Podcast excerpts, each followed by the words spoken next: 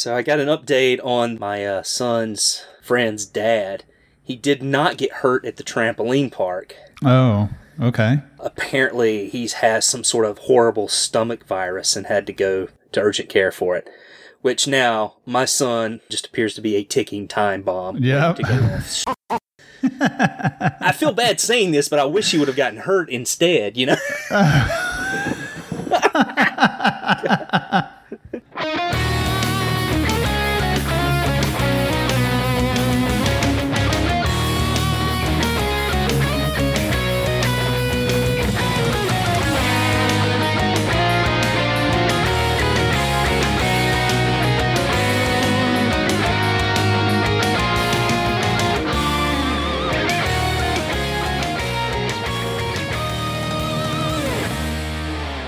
You are now listening to the RF Generation Playcast. The Playcast is the place where Single Banana and I, Grey Ghost 81, discuss the monthly community playthrough games selected by us and shared by a community of gamers on rfgeneration.com and social media platforms like Twitter.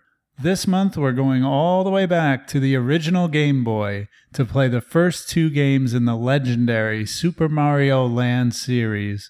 Do these quirky titles hold up, or are you better off sticking with Mario's console adventures?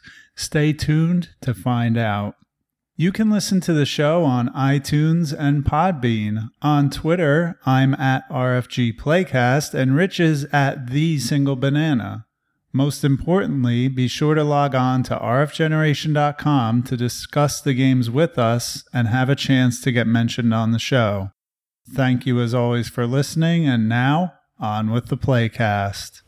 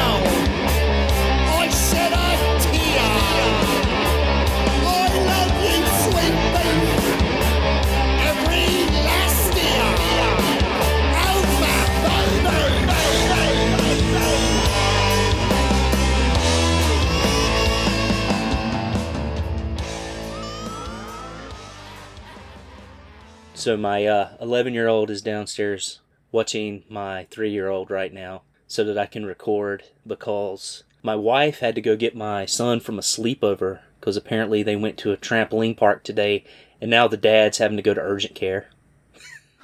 Oh no. I know. I don't know what happened yet, but uh, I can't wait to hear about it. They're actually supposed to be coming over to our house tomorrow. We're having like a neighborhood party and stuff, and so that's why I couldn't record on Sunday. Oh goodness. Well, I hope he's all right and Yeah. uh, watch out for those trampolines, folks. If he's not, I've got some Oxycontins in my safe from my back surgery I can hand him. So. Oh, don't do that to the poor guy. Come on. Uh, so what's up, man? What's been going on? Uh, not too much. I am just rocking and rolling. Been trying to run a lot as usual. It's funny we talk about fitness and health and goals and things a lot here and I've I've actually gained a lot of weight. I've been really crappy with my eating and working out habits and I tend to have disordered eating. I have an addictive personality and I overeat a lot in the evenings. So even when I get into shape, I always kind of backslide into those bad habits and here I am again trying to flip the switch and get back into just doing the fasting, doing the keto, doing a lot of exercise. And I've been pretty hardcore over the last week or so, I would say, and I'm already kind of starting to feel better. So, I'm struggling right now with an icy pop addiction because Oh, it's really? summertime. Yeah. yeah, yeah. Those little icy pops, man, I'll eat like seven of those a night. Well, it's funny you should. I would recommend what I like those too. Uh, so what I do is I make them myself. I bought um, silicone ice pop molds off of Amazon, and I take spearmint tea and put a little bit of lime juice in it, and it tastes like a mojito. And there's no sugar, no calories. It's really good. I'd probably put some liquor in there too. So, Well, you can. Of course, that doesn't freeze very well. Hmm. Had to get a little more constructive. Maybe I can make the pop into like ice cubes. I actually have Space Invader molds, so I can Oh, make them into that, and then drop those in the alcohol. That could be good. Yeah, there you go. I'm the MacGyver of uh, icy pops. So now that we have this regular segment of corrections, which is pretty awesome, yeah. What mistakes did our a hole friends point out from our previous show, which was on Twisted Metal 2 and Twisted Metal Black? Well, I gotta say, man, our list this month looks like a damn eight-year-old's Christmas list. It's so long. yeah, but I got to say, the person you're about to talk about gave us a really good rundown. And it, oh yeah. I got nothing but love and respect for someone who's going to listen to our show and analyze it in that way. You know, like, Yeah. I have nothing but gratitude for that, but we can roast them for doing it at the same time. Absolutely. I think I told him online. I was like, okay, so that makes you king for uh, you know coming up with all of these. So congratulations, Crabmaster 2000, King for the month of July. So a few of the things we talked about, we didn't make mistakes, but we just forgot to mention them, or we couldn't think of the names of certain things. You know, one of the first was I was talking about a Bruce Lee movie with Kareem Abdul-Jabbar, which I sent you a picture of, which is Oh, yeah. pretty unbelievable, but this movie was made. And uh, the name of that movie was Game of Death. And it's funny, I thought about it like five minutes after we got off the call, of course. That's how it goes. But I just wanted to mention that in case some of our listeners wanted to check that movie out. At least watch the scene with uh, Bruce Lee fighting Kareem Abdul Jabbar, which is just mind blowingly slow and horrible. But then I also mentioned the singer I went to see while I was in Austin, and for the life of me, like looking at the Luster Pearls website and just going to all these different rabbit holes of trying to find out this guy's name, I never could find it. So my apologies. I mean, I scanned Facebook pages for over an hour and a half trying to find this guy uh, just to give him a shout out, but uh, sadly was not able to do that. And then we had also mentioned Calypso from Twisted Metal looking like one of the Skylanders villains. Remember that? Yeah. And so I figured out the name of that guy was actually Kaos. And if you've played Twisted Metal Black, somebody had to steal from the other. I mean, there, there's no way that this is such a coincidence. Kaos, Calypso, both start with the same sound, so there has to be something there. And then the other thing was uh, something you had said at the end of the show. We were talking about Danganronpa, and you had mentioned that it was an exclusive to the Vita, which it is kind of most of the Danganronpa games are on the Vita, but then they actually put this collection together of the first and second game, which is actually available physically on the PS4, so you can play it that way as well. Yeah, and that's that's a good clarification, and it's only good news for us because it means Absolutely. there's more ways to play the game. So, and I did know about that; it just slipped my mind. Yeah. Uh, I It happens promise. to the best of us. Uh, so, getting to our good buddy Krabby's list that he had for us, you know, we were talking about our question of the month what car would you drive? And he mentioned the Pontiac Sunfire. And just like we thought, this was a car that he grew up with. And he mentioned that the car had magnets on it and stuff. And he said that this was because his wife and his in-laws and all these other friends and stuff had somehow always ended up backing into this car running into it like it had a magnet on it and so yeah we were basically right talking about the pontiac sunfire just the goodness of that vehicle and i think i had a few friends that had that car too and those things are like tanks man they're kind of awesome and then some things he pointed out about the Twisted Metal games. In Twisted Metal 2, the enemies actually do take lava damage. I don't think that they really take it as they're driving through it, but what you can do is every car, and here's another mistake we made.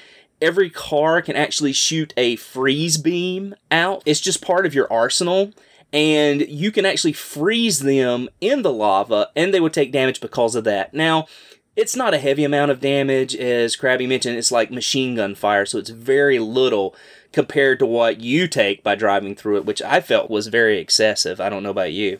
Yeah, I don't. That's too much. You know. yeah, absolutely.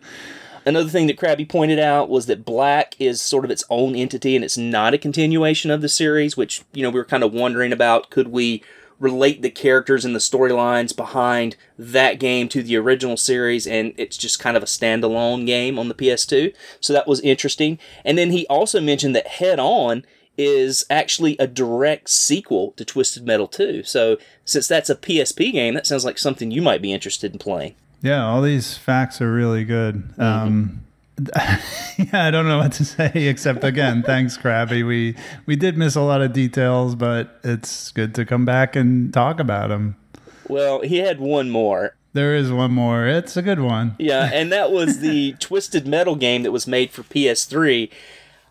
Once again, I had another date slip and had written down that it was 2003, which I don't think the PlayStation 2 was even out at that time, and it was actually 2012. So I've got to ask you, Sean.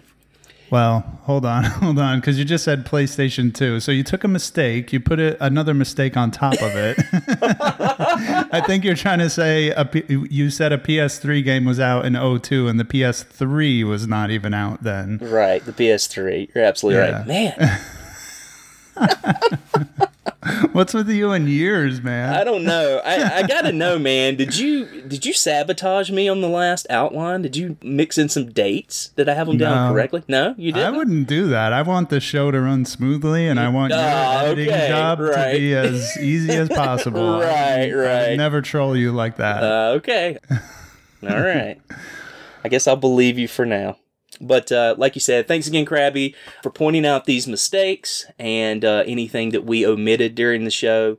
Thanks for always listening, and also thanks for joining us in the playthroughs each month, which you've done every single time this year. Does not go unnoticed. And uh, also thanks to all of our other listeners and players each month. So anyway, Sean, concert cast, you got anything? Yeah, Concert Cast is a good one for me this month. I scored some tickets and I can report back on the Rebecca Black show because that was last week, I think. It was really good. She was amazing and it was just such a treat to see her and, you know, watch her perform live. And even though she was actually using a pre recorded music uh, via a laptop. She had a live drummer, so that added something to the performance, but it was her performance that made it memorable. She's a great singer, just some really funny banter in between songs. She's just such a lovely person that it, I don't know, something about her entire thing just endears her to me so much. It was just so awesome to see her live and in person. And then I actually wasn't really interested, or we talked about this band, Man Man. I had never heard of them. That's the band that she was opening up for. and uh, they actually turned out to be really good. And I'm glad I stayed for them, not only because they were really good, but also because Rebecca Black came out and sang one of their songs with them. So I got to see a little bit more of her, which was a real treat. And it was kind of cool because when Man Man came out, they were wearing these like robes, like they looked like they were a cult. It was kind of funny. They had this like whole stage presence going on. And when she came out, she was wearing a robe, but it was like different colors from theirs, so she looked like special. I don't know. It was it was really cool, and actually, the song she sang on, I would highly recommend it. And hopefully, we can throw it into this episode. It's called "Head On, Hold On to Your Heart." Just a great song, catchy, great lyrics. Again, just wholesome and nice. It's that's really the theme of this whole show. Is it? Uh, uh, not this episode of this podcast. I'm talking about the show I was at. Everything was just nice. No beers were thrown. No, you know, nobody moshed into me or punched me or whatever. It was just really nice. Uh, Again, I'm glad I stayed. And it was cool too because like when Rebecca Black did her set, it was still light out. It was very early. You know, this was on a Tuesday night, I think. Mm-hmm. And people were just kind of milling in. And of course, she's up there just killing it. And I could hear people talking around me, and they're like, wait, who is this? Who? Rebecca, wait, Rebecca Black, the the Friday chick, like they're you know realizing that uh, what they're seeing on stage, you know, and it's like the whole thing I talked about last month about like her hero's journey basically to become Right. like a really good pop singer.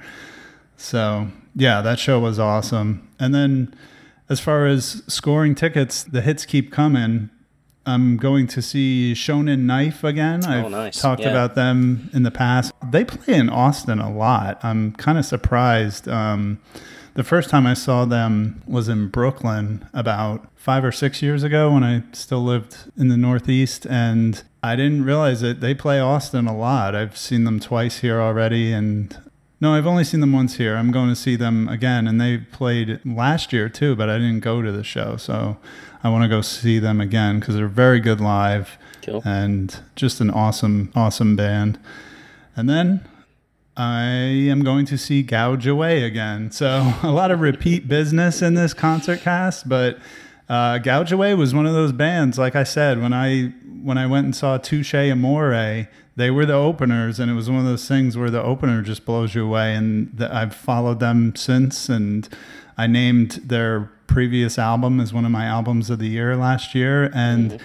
Actually, I convinced my wife to go with me to see them because it's on a Friday night, and um, I just said like I don't know if I can get Corey to go to this one with me, and uh, I'd love for you to go with me. And she's like, Yeah, I don't know. And I said, Well, they're kind of like a vegan protest band, and she's like, Oh, really? Okay, because my wife is vegan, so Yeah. um, on their first album especially a lot of songs about like being vegan and being against animal testing and all this stuff it's good and even though i don't necessarily agree 100% with that lifestyle our listeners know i'm against animal cruelty in any form so i can identify with their passion for sure so i'm taking mrs gray ghost to see gouge away with me and I, we're both very excited about it Cool.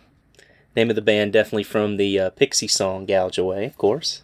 Yeah, yeah, they've confirmed that, and it's funny. I saw in an Instagram post, uh, they did like an "Ask Me Anything," and somebody said, "Did you get your name from the Pixie song?" and and she said, "Yeah, we did." And for some reason, it pisses off Pixies fans, which is so such a weird like gatekeeping thing. It's like. Yeah. Hey, they're just a kick-ass band. They took their band from the song of a really good band. Like, what's the problem with that? You know, a lot of bands do that. There's so many bands out there that just take their names from other bands' songs. I think it's a cool tribute. Yeah, why wouldn't you be happy about your favorite band getting more exposure in any form? It's just like people whose music is in like a podcast or something or you know on YouTube and they're wanting to sue for usage rights. It's sort of like, you know, when people hear this stuff, it's probably going to make them download your stuff and you're going to make even more money than you're going to make by getting it removed, you know? Yeah, You know that guy Rick Beato, who I've talked about in the past. He has Mm-hmm. that YouTube channel where he he talks about music and music theory and stuff. He did a really good video on copyright strikes and demonetization and all this other stuff Yeah. on YouTube. And he was saying like, if I do a video on the Beatles and you guys shut it down, that's like you're cutting off maybe potentially a younger audience who's never heard of the Beatles. And the way I explain music maybe resonates with these particular people. Mm-hmm. And they could have been introduced to the Beatles and you could have made your money that way. But instead, you shut it down. And, you know, my audience won't learn about why the Beatles are so great, kind of thing. Yeah, So I understand protecting copyright and all that stuff, but absolutely. there's got to be a better way because in that way they're cutting themselves off at the knees. Yeah, and you and I, we don't monetize. Um, I should put that out there. We don't make a cent off anything we do. We do this out of pure love for Yeah. our listeners and for ourselves. So Yeah. if you hear something you like on here, please, please download it. Give those artists some money. We really encourage that. All right, man. Is that it for you? Yeah. So how about you? Scored any things or you want to talk about music at all or anything? Absolutely, man. Took my kids to see Iron Maiden. Ah, that's right. Ah, yeah.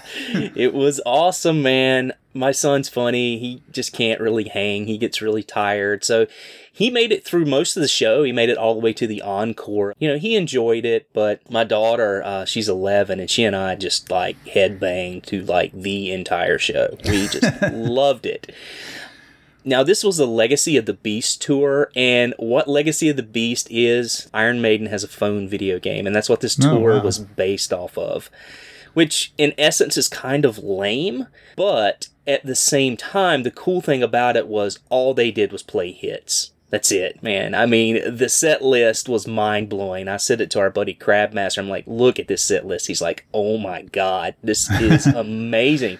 I think I even put it on social media and people were just like commenting on it as well. It was incredible. And for me to be a father, to take my kids to a show, that's the kind of show you want to take your kids to, you know, where they're going to hear all the songs that they're familiar with. And so it was a perfect night. There's a lot of shows that I go to, and I'm just like, I'm getting kind of tired. I'm just kind of ready to go home. I hope this will wrap up. Even if it's some of my favorite artists, I'll be that way sometimes. But not with this group, man. We still had a two hour drive ahead of us to get home, and I was just like, I hope they keep coming out. It is so awesome. It was such a great show. So if you have a chance to see Iron Maiden on this tour, Legacy of the Beast, do it. Pull the trigger now. It is amazing if you're a fan. Highly, highly recommend that show. And uh, it was such a great bonding time with my kids, you know? yeah, that's awesome. Now, as far as tickets are concerned, I haven't picked up any tickets. I'm getting ready to go pick up our B 52s OMD and Berlin tickets, which is a show that's coming to our small amphitheater here, and it should be wonderful. It's highlighted as probably one of the best shows of the summer, and uh, I encourage other people to go out and get tickets for that as well. I just learned that new pornographers are coming in November to a town about, I'd say, about three hours away. So I don't know if I'm going to go see that show or not. I really like the band, but I haven't heard any of their newer stuff. This is a band that's like a super band comprised of Neko Case, AC Newman, Destroyer, and a few other indie stars. And I've seen them before in the past on the Challengers tour, but uh, yeah, I would like to see them again. They're fantastic in concert, but I think the show is during the week on like a Monday night or something, and you know, unless I take off work, it's hard to go see a band like that, and I hate taking time off work to go to those shows. And speaking of, in the same town, my coworker has asked me to go see a band, and you have to tell me if you've heard of this band before. Mac Sabbath. Do you know anything about Mac Sabbath? No, but I really hope it's like a vaporwave Sabbath tribute band. Well, maybe even better. They're really not a Black Sabbath tribute band, but they come out dressed as demented McDonald's characters and play oh, metal. Oh goodness. Now, understand that their music is not very great. My coworker compared them to Gwar, which, you know, Gwar's music's kind of hit or miss. I like some of it, and it's good, but you mainly go for the show, right? And, and what you see.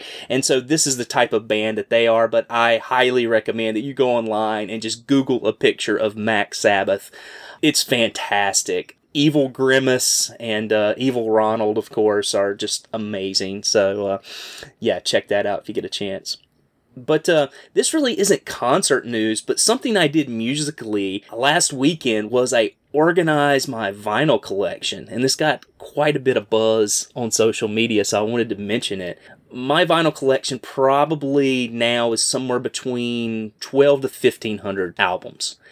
And so I have this big shelving unit that is made at IKEA and it's especially for people that collect vinyl and you can get it in various different sizes and it's very reasonably priced. So I decided that since my collection was in alphabetical order completely, I wanted to break it up into genres and then alphabetize it by genre and label it on my shelves.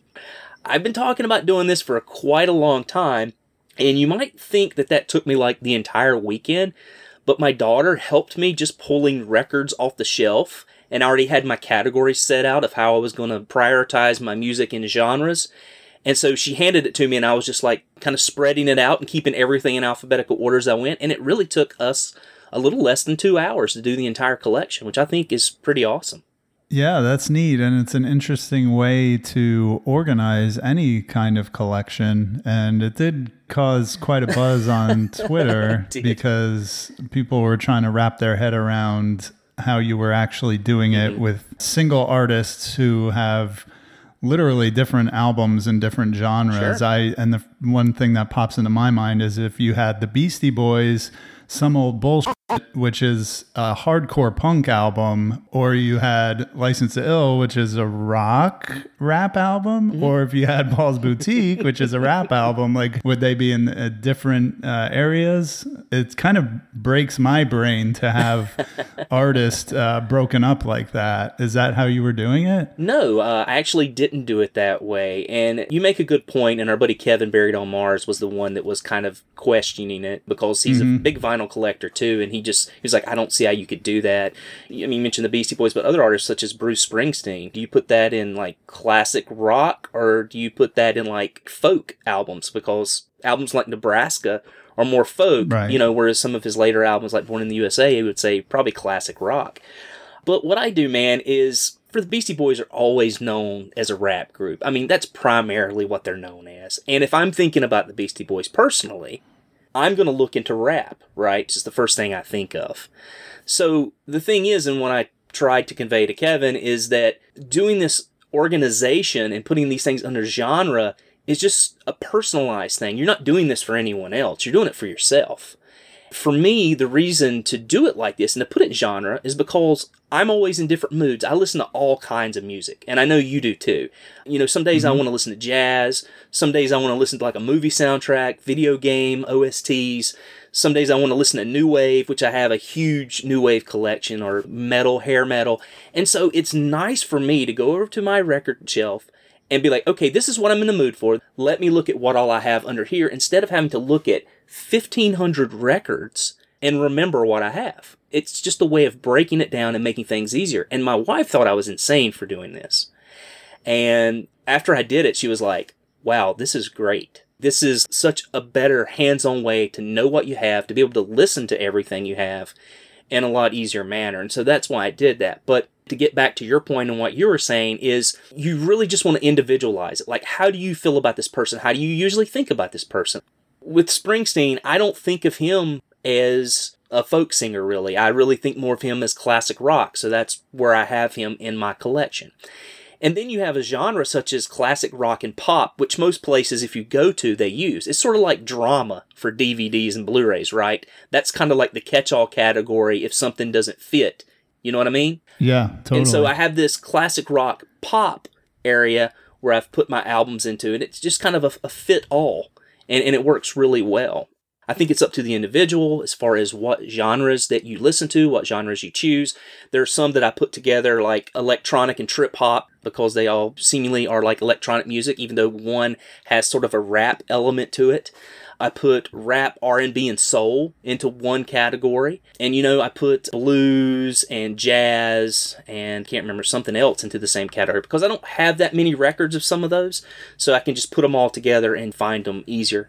Really, it just depends on your personal preference and what you have in your collection. And what I say is don't struggle over where does this go, where does that go. Just make an instant decision as far as where you think would be the easiest place to find that album. You can't be right or wrong. It's your choice. Yeah, of course, I love this, and you're really speaking my language. Uh, I know you and I have this kind of principle of the games, usually, or the records, they're there to please you. And Absolutely. you said something like it makes you happy. You are your own gatekeeper. Yep. and it's your damn record collection and you can arrange them upside down or sideways you know you can put them in a closet you can display them and you can arrange them any way you want and as you were talking it actually dawned on me that most record stores and specifically the library that I go to they are arranged by genre. And when I walk into the library I go straight to the pop section. Then I go to the hip hop and rap section and then I go to the rock section. Yeah. so it, it is possible and especially in a home private collection I love that the spirit of doing it your own way and that the collection is there to please you. Yeah, I mean, think of it like if you go to a flea market or something and someone's got a table set up of like thousands of CDs and they're all just out. They're not alphabetized, they're not in genre. Think about how long it takes to go through all that to find or possibly find what you might be looking for. You know what I mean? It's Yeah. irritating. And so I think this just simplifies the process. And like you said, it's to please you. I mean, if you're worried about someone coming over and say, oh my gosh, this should definitely go over here, then I just think that's just a crazy way to look at it. It's all about you and how you feel and how you can put your hands on it the quickest. And so, you know, that's why I did it. Hell yeah.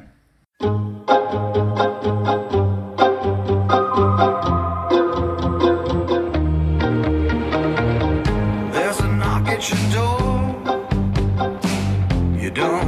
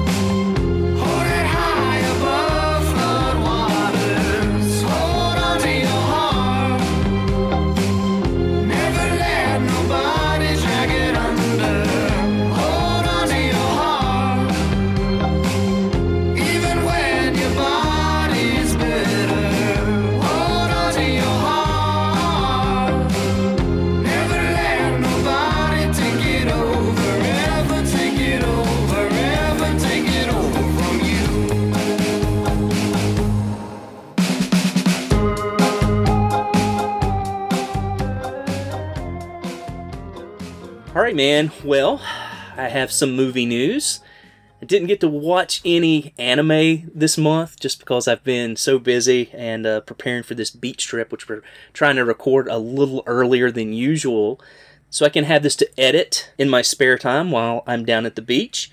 But one movie that I did have a chance to watch, I was actually out sick from work this past week, and uh, my kids were at home, and I had purchased the movie Ready Player One because I was like, well, it's as cheap to buy the Blu-ray as it is to rent it on TV, and it wasn't on any of the normal places like Netflix or Prime or anywhere like that uh, that were with my subscription. So I said, you know, I think my kids will like this, so I'll give it a shot. As some of you may know, I read the book a few years ago. I did a book review piece on our site and for the front page at RF Generation. You can still check it out on my blogs.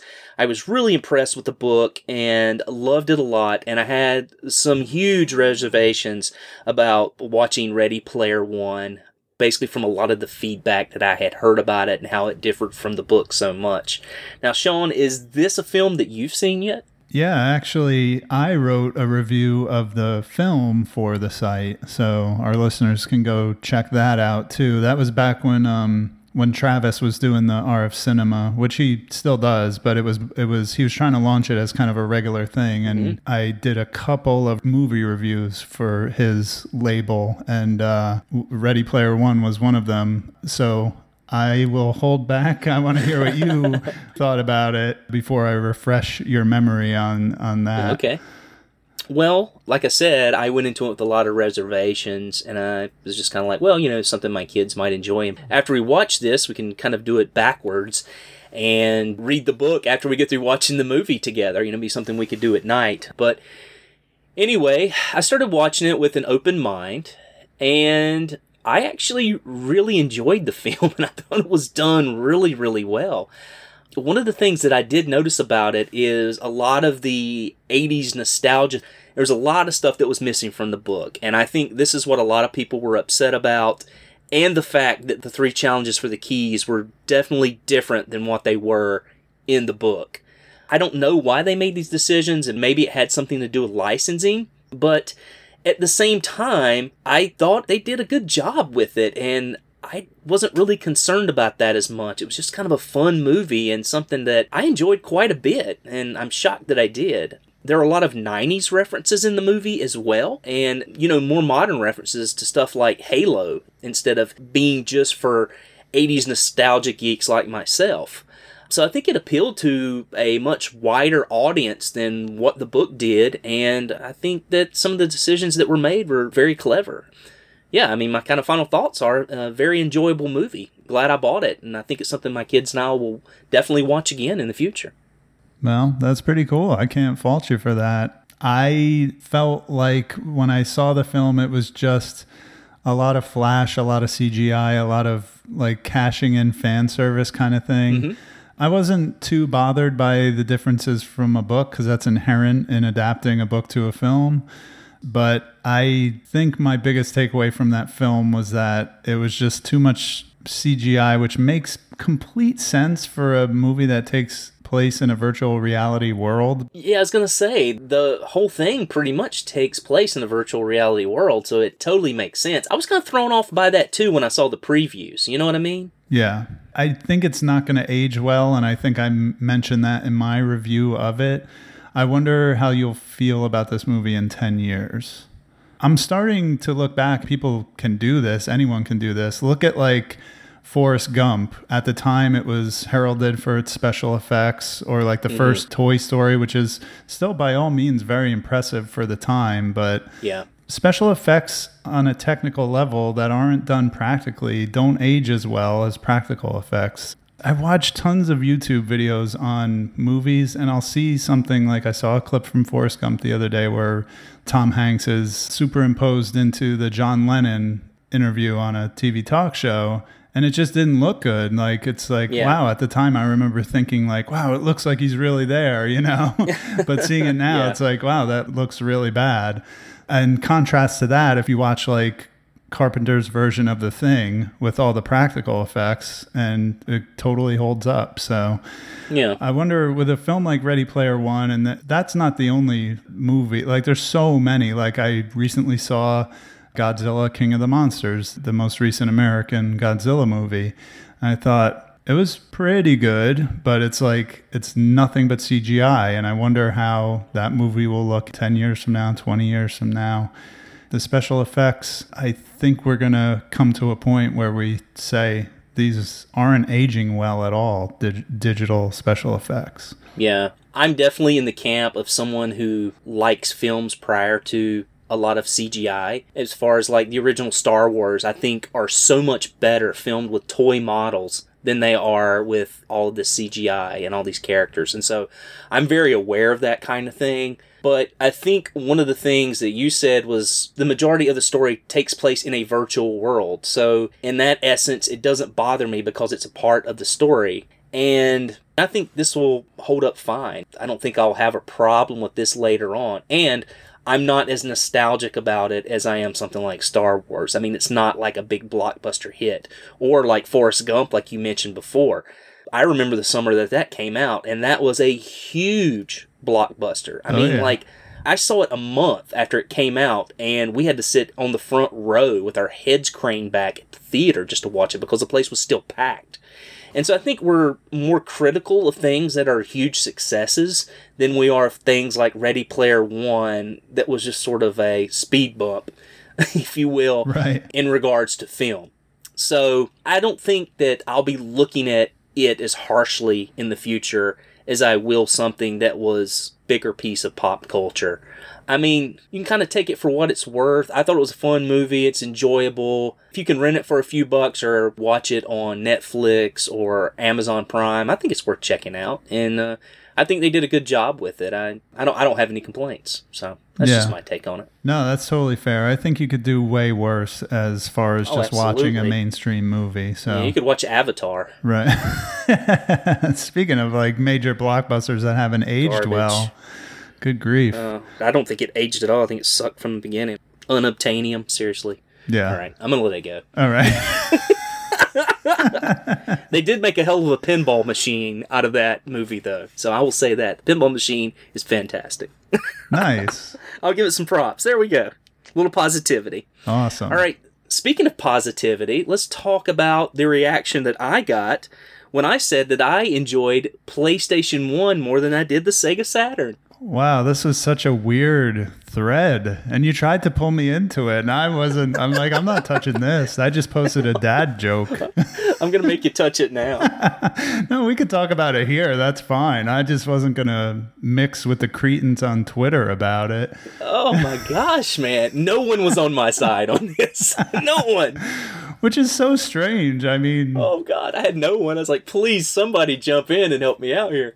Yeah, this is really weird. And as much as I love them both, I mean, come on, the PlayStation 1, just the library alone. I mean, you can make the case as these guys were. The Saturn had some better shoot 'em ups and some better Yeah. this or some better that fighters. You know, it's very well known for having good fighting games and all that. But like, if you were stuck on a desert island with either one of those consoles and the entire libraries of those consoles, I don't believe for a second that anybody with knowledge of the libraries would choose the Saturn over the PlayStation.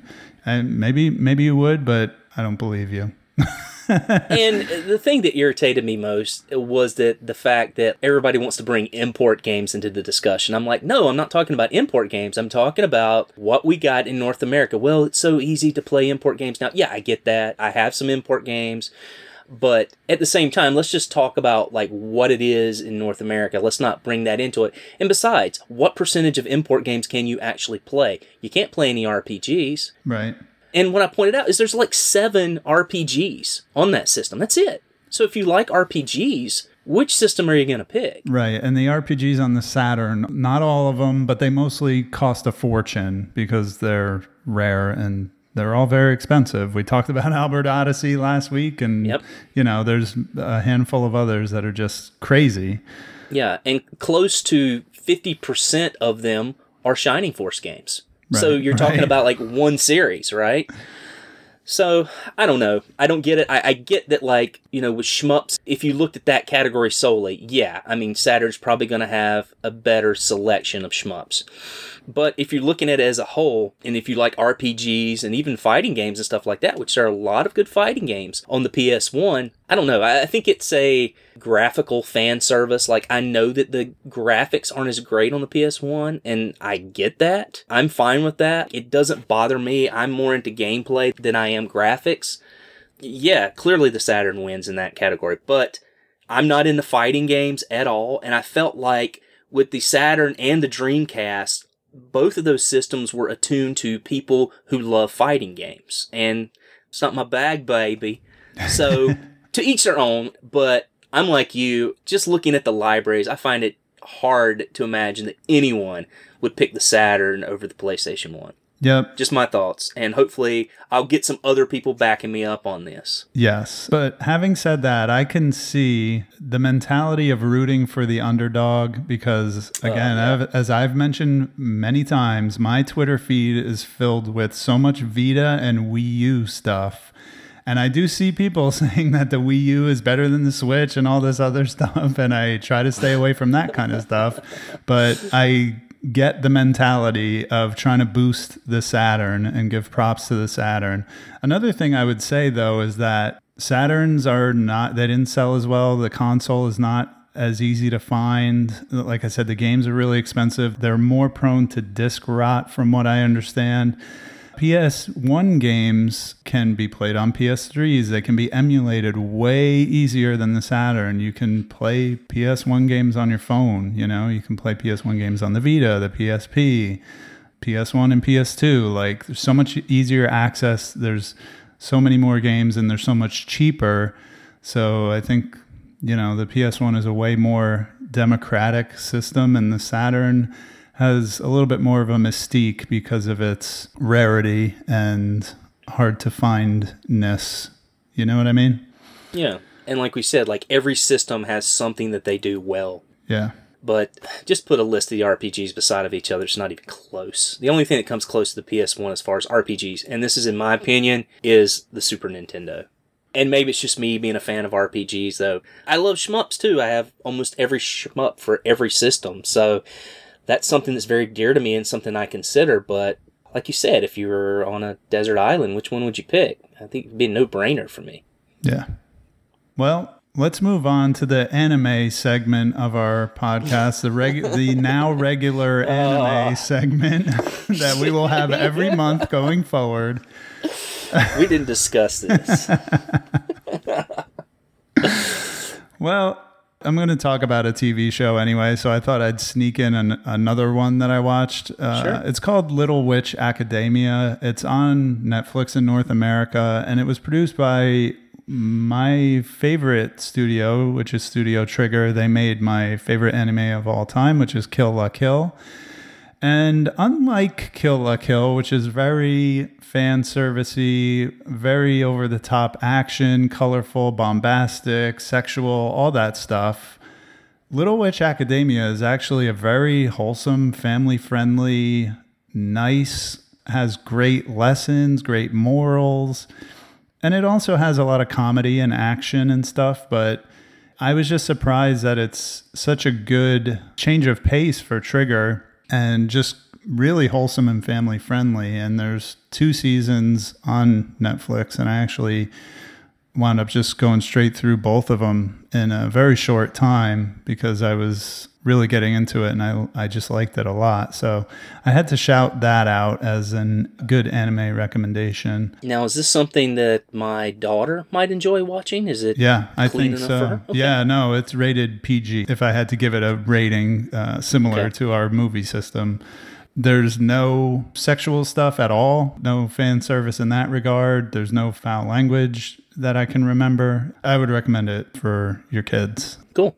And then the other thing I watched recently was the newest season of Black Mirror. And I'm bringing that up because my latest article on the site was a review of the episode Rachel, Jack, and Ashley Too, which was the episode that featured Miley Cyrus. And I just wrote my thoughts on it. It got a mixed to negative reviews actually, but I tended to be more favorable on the episode and I actually watched it a few times because I liked it so much. So you want to check out my review on that. I do acknowledge the criticisms of it, but I have a few personal reasons for why I really enjoyed that episode. So check out my review of it on the site.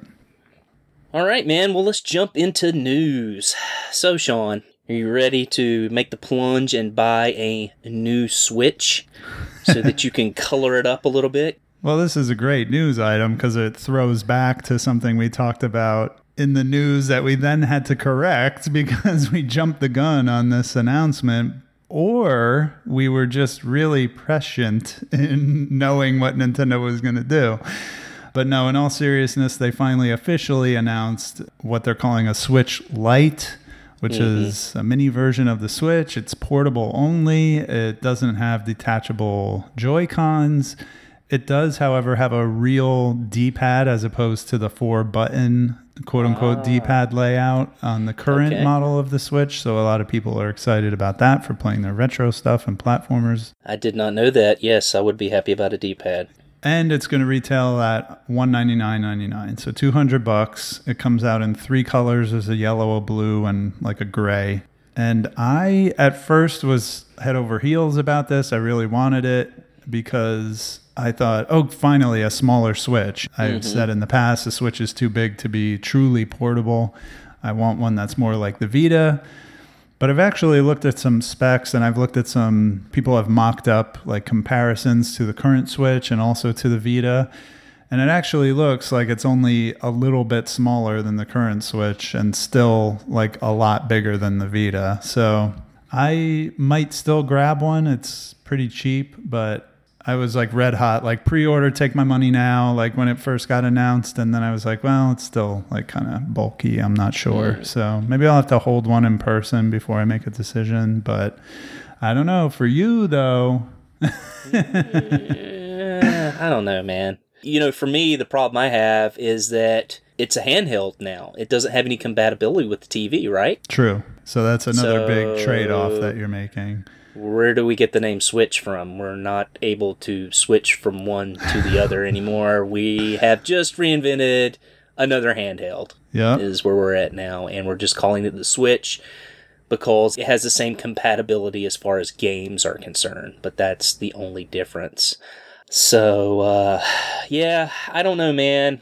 I don't think I'm down with just a handheld. I think I want something to be able to play on my TV. I'm still more of a console gamer, whereas I know you're more of an on the go gamer. So it's just the difference in our lifestyles and how we play games. So that would be my only reservation about the new Switch. Though I do like the colors, and man, you just really interested me with that D-pad announcement. So uh, who knows? I might have to change the way I play games. Yeah, something to think about. So yeah, pretty cool, but uh, we'll see how it goes. But officially, the DS is dead, and we can say that now. The DS and the 3DS and the Yep. Game Boy. the Game Boy is not dead, baby. We're going to talk about two Game Boy games today. it's alive and kicking. Uh, alive and kicking. All right. Well, before we get into talking about the Game Boy games, let's go into our pickups. Sean, you want to start? Sure, because I don't have anything. Um, oh, yeah, no pickups for me this month. You know, our show releases on a pretty regular schedule, but when we record can vary. Our last show was recorded not that long ago, and I'm actually back in that selling mode again, trying to get rid of some stuff before I bring anything in. So, unfortunately, no scores for me this month. So, what about yourself? Yeah, I mean, a lot of my scores this month were from friends and stuff that I had in the mail and that was on its way to me from last month. Like you were talking about, we had like a very small break in between, but I was still able to score some pretty good stuff. For the PS4, I probably scored the most games this month. I got a game called Bendy and the Ink Machine. Have you seen that one? Yeah, I've heard about this. Yeah, I love that sort of animation. It reminds me a lot of Cuphead. Yeah. You know, that old school, cartoony, almost slightly evil looking animation. Yeah. So I picked it up. I've never played it, but I read the back of it and I was, you know, really uh, interested in the story. So yeah, definitely want to check that out. My copy of Bloodstained Ritual of the Night finally came in the mail and uh, really happy to have that.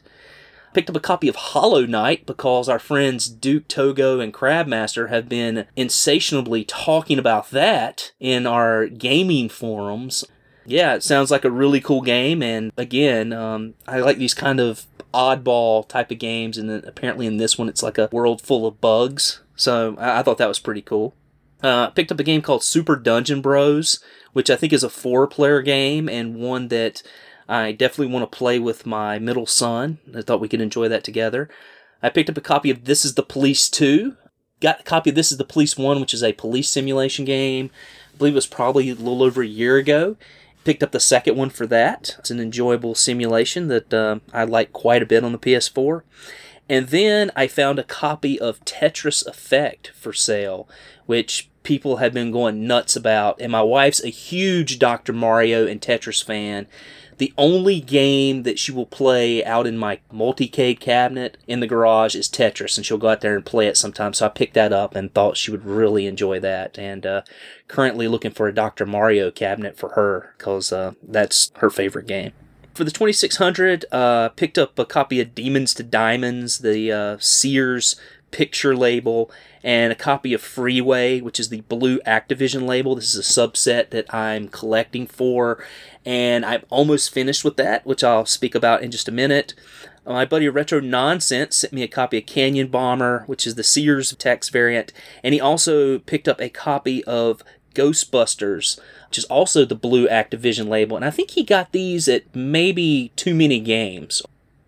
And then uh, our buddy Sensei Man over in Japan sent me some overseas goodness. I got a copy of Rockman 7, which, as most of you probably know, is Mega Man 7, which is a very expensive game for the Super Nintendo. But if you get the Super Famicom version, it's around the $20 mark, which is about what I paid for it and was happy to get that.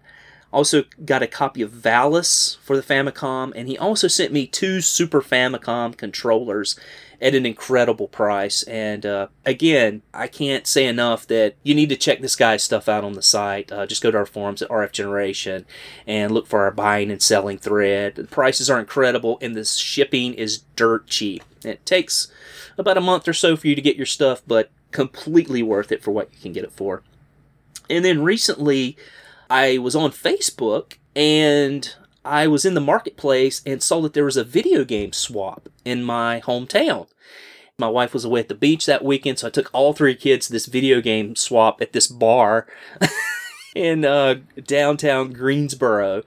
And um, it was pretty cool. It wasn't an event that had vendors, but it just had a bunch of people who had created a Facebook group from around the state, and they just met at this central location to swap and sell games and uh, I actually picked up a complete copy of Rocket Knight Adventures, which I got for a very cheap price because I was able to swap a few games for it. And so it worked out really well for both myself and for the seller collector. For the Super NES, I picked up a copy of Dream TV and I picked up a copy of Smart Ball, which I ordered off the site JJ Games. This is just a site that I had found out about. The guy that runs JJ Games also runs pricecharting.com. And I thought I would try to order a game that was cheap that I couldn't find locally. The game came quick and was really pleased with what I got. Needed a little cleaning up, but I knew that from, you know, the pictures that I had received. And uh, speaking of pictures I'd received, JJ Games actually posted something on our website in their blog about a little setup that they did to take photos of their games and how you can build your own, and uh, actually promoted that to the front page of RF Generation. So if you get a chance, be sure to check that out. And then in my normal honey hole, I sent you a picture of this, right, Sean? I picked up a copy of Lufia and the Fortress of Doom for a cheap price because it had stickers and marker on the label, Sean. That's so awesome, man. Yeah, so uh, that was one that I had been looking for for a long time. I think I mentioned this in one of our earlier podcasts, maybe about a year ago, that I had picked up that same game at the same store. And when I got it out to the car, I checked it out a little bit better because it was in a case and it was a fake copy of the game. And I took it back in and they basically swapped it out for me. And I think this was a day or two later. They were very kind about it and gave me my money back and everything. So it was really cool of them to do that. And then the last thing I picked up was a Famicom Disk System game. It was one of the last ones I was looking for. This was a copy of Kick Challenger, which is a game where you run around as like a tomato guy and uh, you just run around these boards vertically and you kick things. so, Very simple. yeah. yeah, everyone was like, those shoes he has on, they look like Nikes, which is kind of cool because when I got it and I opened it up, my game is actually complete and it has flyers in it. And there's actually a contest flyer in there from Nike. So they sponsored this game. So I thought that was neat. And um, on RF Generation, I was able to scan all that stuff in and put it in there with pictures of the game under extra media. So you can go on RF Generation and look at that. So uh, collectors out there, they're trying to have a quote complete copy of that game, can see what all comes in it. Awesome. Well, you got enough scores to make up for the fact that I didn't have any, so that's pretty awesome. Yeah, uh, I'm trying to settle down on my scores a little bit, but uh, like I said, this was just stuff that I had ordered months ago and didn't realize that you know it was going to be coming in, and a lot of it just kind of fell in all at the same time. So it just kind of worked out that way for scores this month. So, Sean, tell me what you're playing. Now, I know this list is going to be big. It always is. You always uh, overshadow me in this area. Well, I don't know. I'm actually trying to get back into reading. It's it's so funny. My whatever it is with my personality, I go in waves. Like Yeah. I'm either listening to only podcasts or I'm listening to only music. It's never a mixture of the two. I just go on these like manias with things. So if I'm playing tons of video games, and you're going to hear about it on the show. But right now, I'm trying to read a lot. I'm going back into trying to focus on reading books and not be so addicted to screens and having my brain be scrambled by social media addiction and all these other things. So, trying to just read books, but I do have something to talk about. I'm still playing the two games I talked about last month, which was uh, Knights of the Old Republic 2 on the original Xbox. And I'm still working through Brave Story on the PSP. Cool. But another thing that I've gotten back into, I don't say you is- play multiple games at the same time. We've talked about this before. I cannot do it. I try to keep it limited actually. I try to do one console game and one handheld game max. Mm-hmm. But this next title has always been in the background for me, and it's Metal Gear Solid 5. Oh yeah. I got pulled back into it. I don't know why. I just had an inkling to fire it up one day. And the thing about playing that game is I kind of had hit a wall the last time I stopped playing to the point where I didn't really know what else I could do. You know, I I got a trophy for 100%ing all the dispatch missions. And like I said, I had all my bases built out, never spent any money on a microtransaction, but just by farming the currency that's in the game, by signing in every day, they give you a little bonus of it. Yeah. Uh, I was able to buy the maximum amount of bases to do the online play. Uh, so anyway, blah blah blah. I discovered that each main story mission has these mission tasks that you can do, and sometimes they have nothing to do with the actual mission itself. Sometimes it's something like capture a certain exotic animal while you're playing this mission. So I thought, well, maybe I'll go and tackle those, you know? Mm-hmm. The cool thing about it, and I didn't realize this until I started doing it, is that you can just drop into a mission, do one of these objectives, and then just quit the mission. Hmm. You don't have to go and complete the mission to get the objective. Like as soon as you do it, you're good. So if you see on a mission list, I did one last night, it said destroy the helicopter. And the helicopter has nothing to do with the mission. It's just flying around one of the locations on the mission. So I equipped a rocket launcher, dropped into the mission, took down the helicopter, and quit right back out of it. So now I'm just kind of knocking out these uh, mission tasks. And I just still, to this day, I have on the, my stats, I'm almost 800 hours into this game. Wow. Uh, I've been playing it for almost f- over. Wait, it would be over four years. I've been playing this game. I think, right? Because I've been, yeah, I've been almost four years at my job, and I started playing it when I was unemployed. I was in between jobs, so yeah, it just keeps giving. And as I started playing again, I realized like some of my teams were leveling up, and I was finding new weapons to develop and new characters. I started playing online again, stealing other people's stuff off of their bases, which is always really fun. Again, going down that YouTube rabbit hole of tips and tricks and cool stuff that you can do in Metal Gear Solid 5. I've just been sucked back into it. It's kind of crazy. My wife thinks it's awesome. Isn't that funny? Like, she was the one who recognized that you know Neo Turf Masters was actually turning me into a bad person. But she said like. It's pretty awesome that you could buy a game however long ago, and I bought it day one and paid full price for it, and that it's given me almost 800 hours of enjoyment. You know, you don't get that a lot with games unless it's like a World of Warcraft thing or a Call of Duty online game. You know, what You don't I mean? get a lot of that from your wife either, because my wife would be like 800 hours. Look at how much of your life you've wasted. It's true. And I think she said that about Warcraft, actually. Yeah, that makes sense. I mean, I don't disagree with that at all. That's one of the reasons I don't play Call of Duty. Actually, a coworker was asking me um, if I wanted to play Fortnite, and I was just like, nope, I don't want to get involved with like an endless online thing that I could get addicted to. Uh, no thanks. I don't So think you would. That I'm It's totally all about in- microtransactions, and so I don't think you would. Yeah, that too. But yeah, with this game, I don't know. It's just really comforting, and I just feel like I'm in my element when I'm playing this game. So Nice, man. Anything else? that's really it. I haven't even started Danganronpa 2 yet. So Ah. besides the Mario Land games, which are about what an hour or two long a piece, uh, I haven't been playing too much of anything else. All right, very cool. So, Rich, what have you been playing?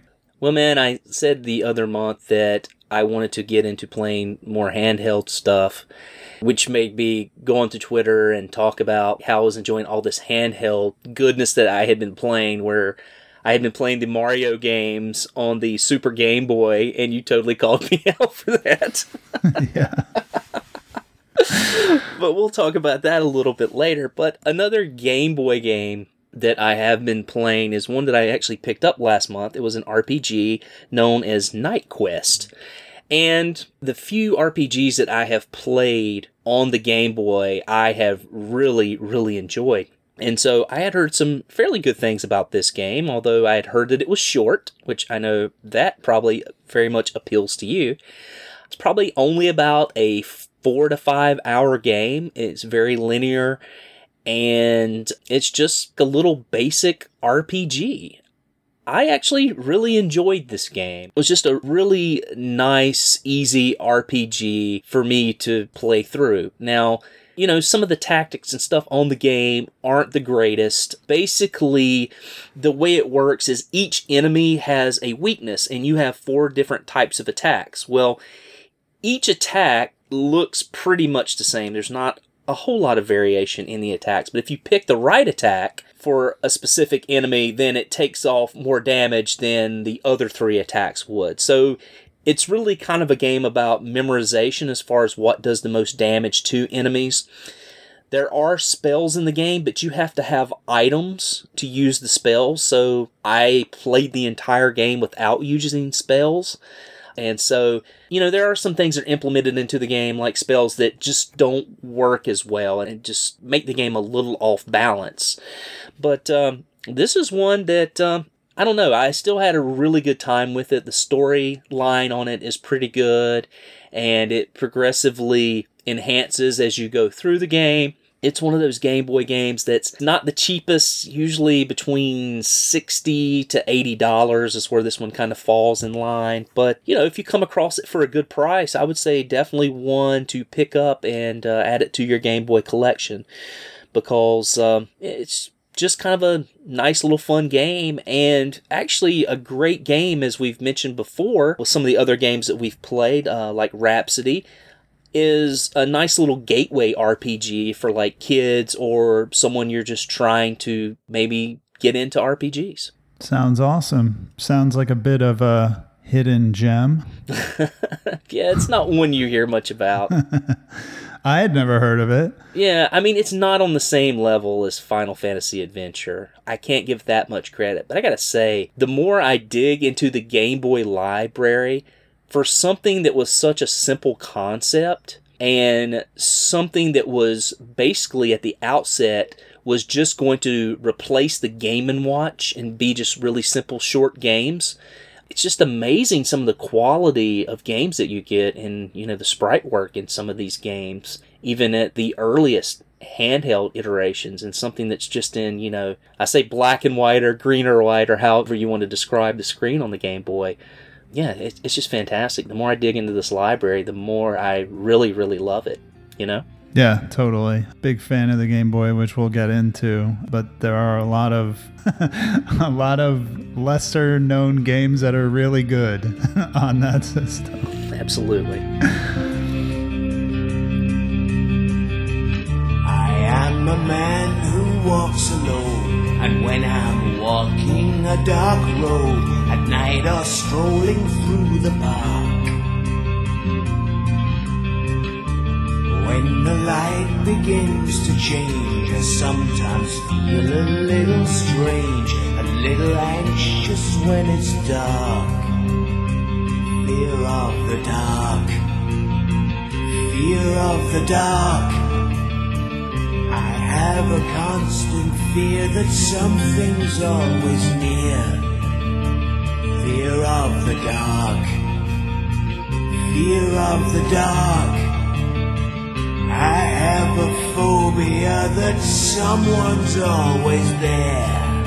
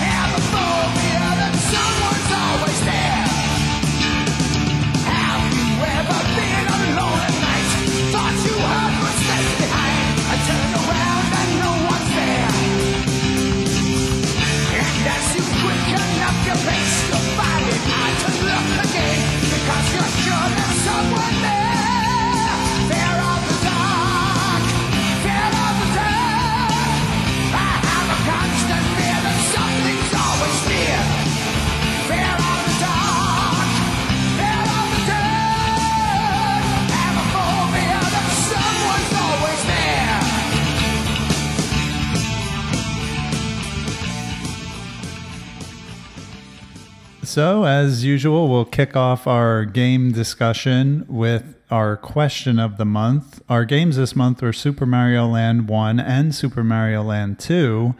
And it inspired in you, Rich, this question because you came up with a good one that at first I thought it was kind of funny. I had trouble coming up with an answer myself, but the question is if you could eat a mushroom that made you bigger or smaller, which would you choose and what would you do at that size? So this was a good one. We put it on Twitter as we always do at RFG Playcast and at the Single Banana. Follow us to participate in the question of the month. But basically, we got a bunch of jokes and I knew that was coming. Yeah. I, I totally knew that was going to happen. So I don't know what that says about the men, quote Quality unquote, of our answered listenership, that yeah. way, but but yeah, let's jump right into it. At Collector Cast, our good friend Duke Togo says, "I'd grow bigger and see what it feels like to be Bickman 2K size for a bit." so I've never met Adam Bickman uh, in person. Have you? Uh, yes, I have. He is a giant of a man, 16 shoe size. Okay, he's got me beat. I only wear a 14, Okay. so Wow. that's pretty awesome. Do you know how tall he is actually? Oh, I don't know. I, I would say maybe 6'2, 6'3, but he Okay. is a very, like, broad man. You know what I mean? Just just Yeah, a, no. the physical specimen of a human. Okay. Very good. Okay, we had um, Sean, player one from the Cartridge Club. He said he'd go bigger and try out for the NFL. Okay. Yeah. Very good. Very practical answer. Uh, Stephen Davis, former co host of ours, The Disposed Hero, he just put a gif of Godzilla. So, Yeah. right off the bat, he kind of stole my default answer. I was a big fan of that one. That was one of my favorites. yep, that was a good one. Um, we have Buried on Mars, Kevin. He said, bigger. The rest of my answer is not safe for work. And this Classy started guy. the uh, Yeah. the deluge here. um, we got one from the Pocky X, Tom. He said, It's almost as if you've never seen Legend of the Overfiend, which again, he puts in some obscure, like, I'm up on anime, but I'm not nearly as up on it as Tom is. He puts this obscure, I don't know what it is. So, Oh, wait. Do I know something that you don't know? Yeah, this is a classic, man. Oh, cool. Is it a conventional anime or is it a hentai? Uh, it's conventional, man. I mean, it's Okay. not pornography for the sake of being pornography. Okay. Yeah, it's, cool. it's just a classic. So, yeah, you should check it out. I haven't seen it in many years, but I do know of what he speaks. Gotcha. Cool. Um, we got Game Boy Guru, Josh. He says smaller. Maybe I could use it to lose a few pounds. First guy to pick smaller. Yeah. No, I, I feel that, as I said before. Um, now, we do have one more. That's my secret line to Crabmaster 2000. He makes a reference that maybe you can help me with because I don't know what this means. He says, Can I do both? I want to make the world's best Hank Pym cosplay. Do you know what Hank Pym is? I do not. All right. Do not know what Hank Pym is. Let's Google it real quick because I don't want to wait till next month to find out who it is. Oh, it's the um, it's the Wasp. Oh, okay. Or you mean Ant Man? Uh, The yeah, Wasp is a woman, right? Ant Man. So, Doctor Henry Pym is a fictional character appearing in Marvel Comics. It shows a picture of the um, Michael Douglas character. He in the movies is the original Ant Man. So. Okay. I think. I don't know. I'm not big on these Marvel movies, but Ant Man and Ant Man 2 are actually two of the ones that I've seen. So it, it does kind of ring a bell. So there you go. That was a little roundabout, but that's all the answers I have.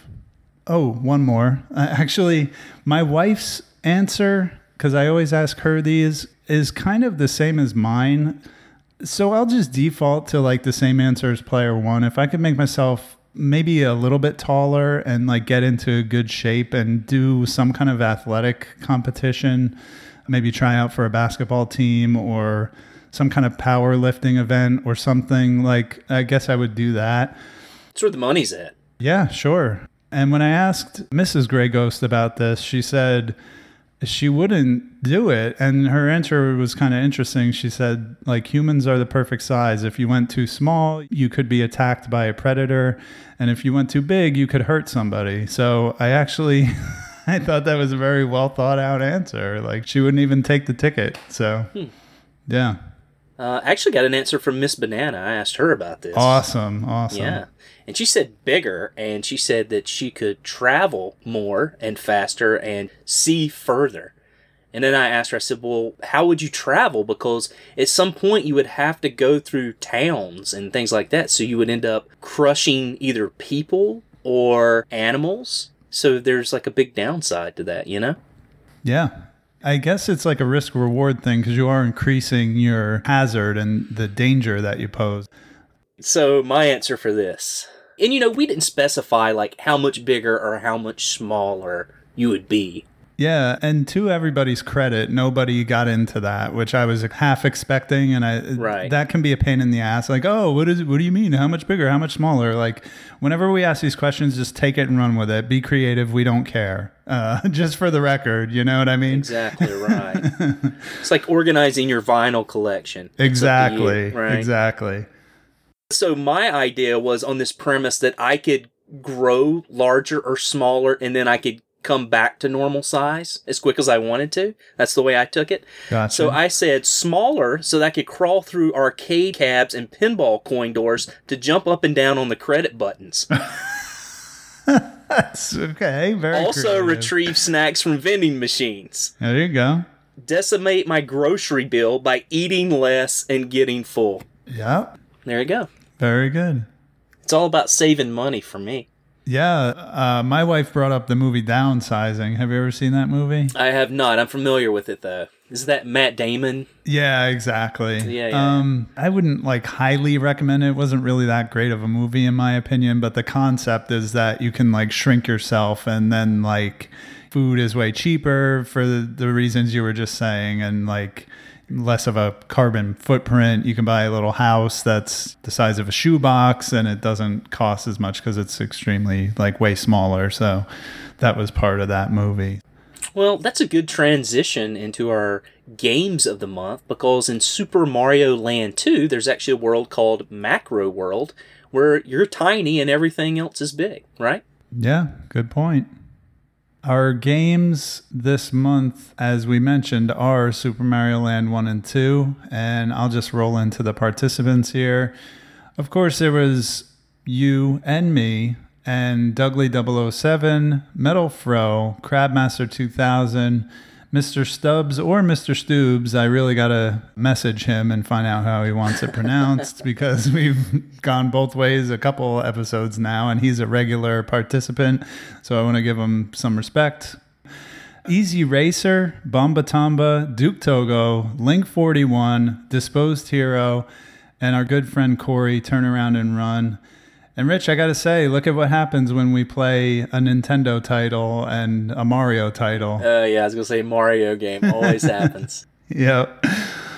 So great participation, great back and forth on the forums, opinion on both of these games, comparing and contrasting the games. Highly recommend people go check that out, and we'll definitely read some of those entries as we go forward. So, as far as release data on the games, I'm going to confess something right now. I have great rundowns on both of these games. I got them both from Norm, the gaming historian's video on the oh, Super Mario Land yeah. series, which I watched about an hour before we came on the air here and just took notes on that because he did such a beautiful job on these games. And as with most, if not all, of his videos, they're worth checking out. And he's just a really nice guy. I met him at a convention uh, a couple of years ago, and just a really nice dude, and does really top-notch work as far as YouTube goes. Yeah, I met him at the uh, first Retro World Expo.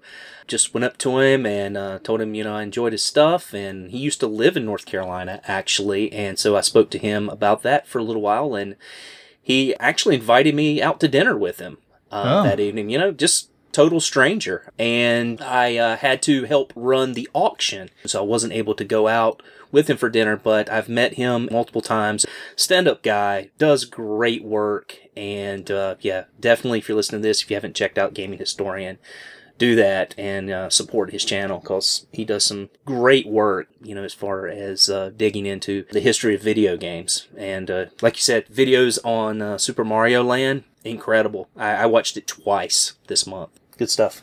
Yeah, and I, I mean that shows a certain level res- of respect on our part because we try not to do that. It's not a rule, but I know you and I have kind of a personal belief that we don't want to dilute or cloud our own opinions of things.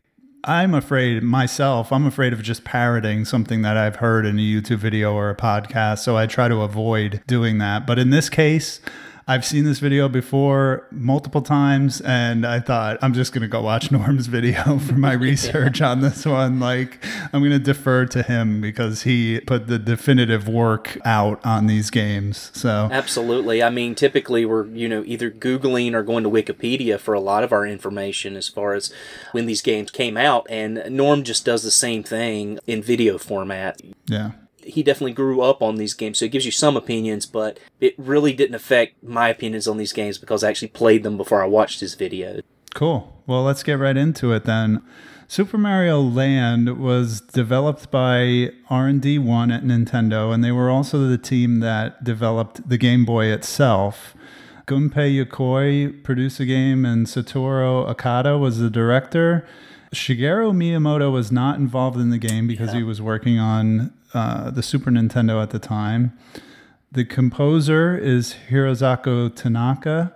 The game was launched on July 31st, 1989 in North America, and it was actually a launch title with the Game Boy itself. That was the day the Game Boy launched.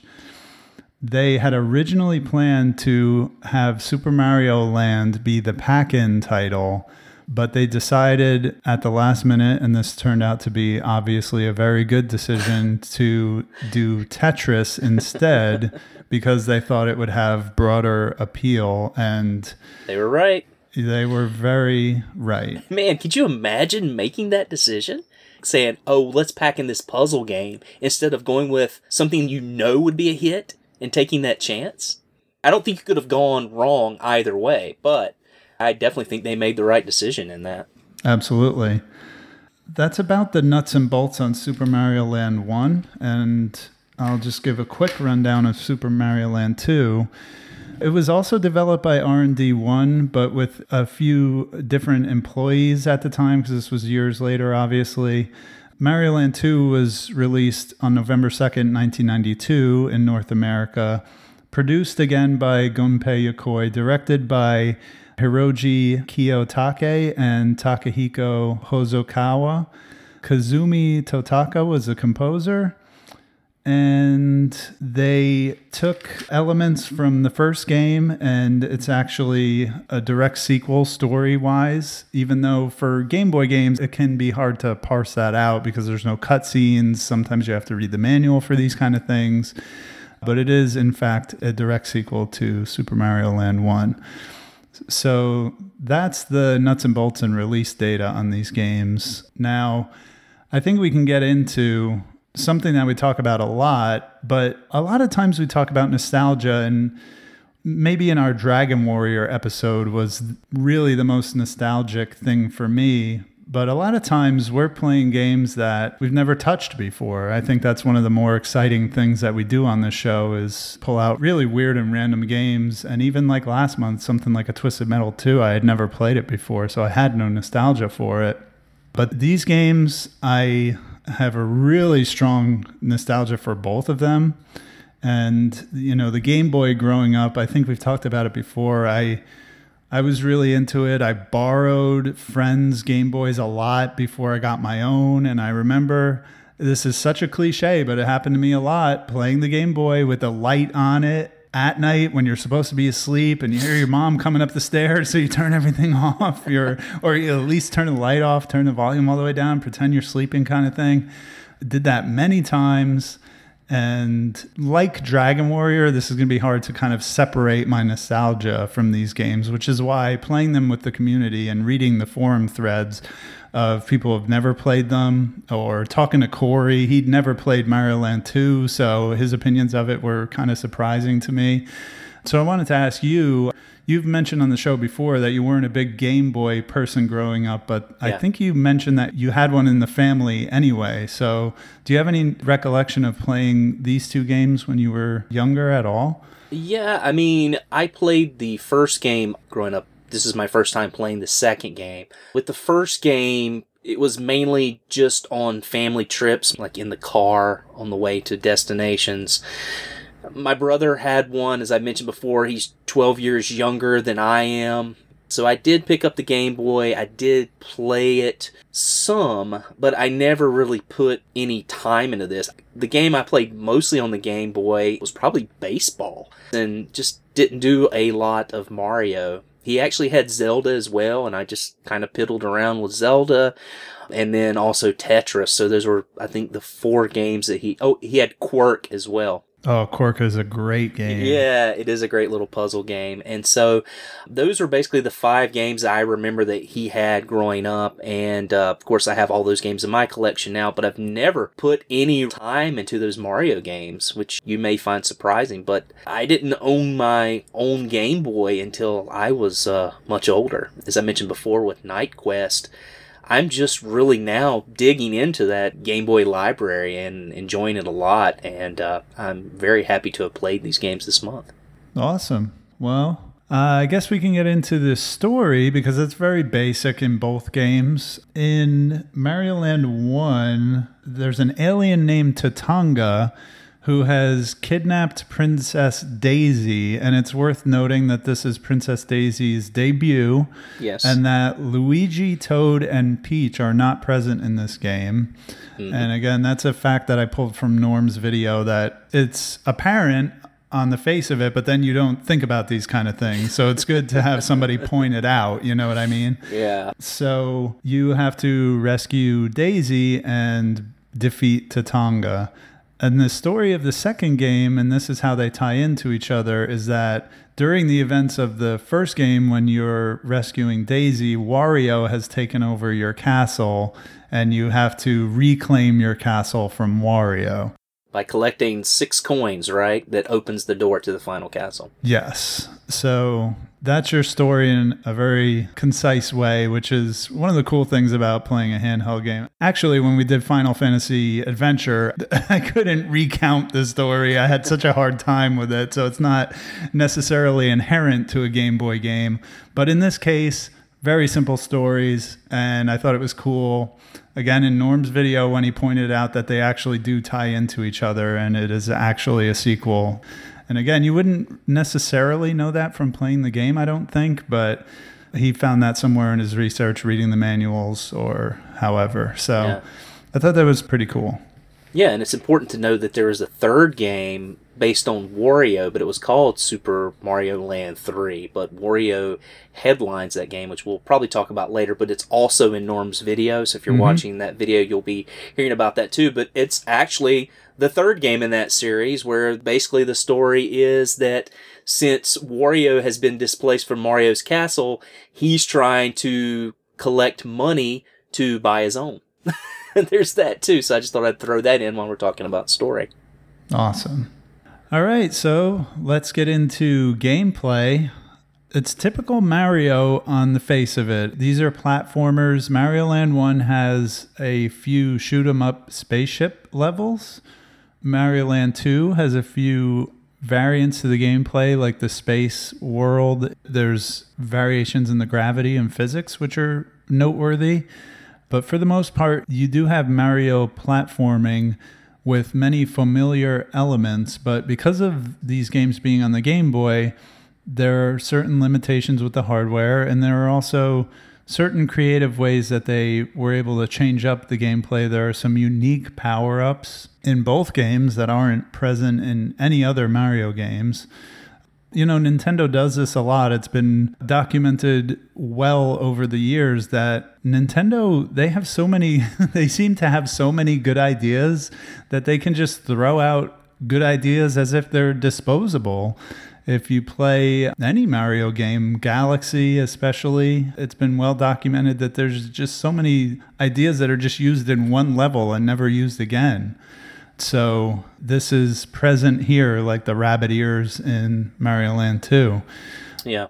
So, yeah, let's get into some of the gameplay and platforming elements of these games.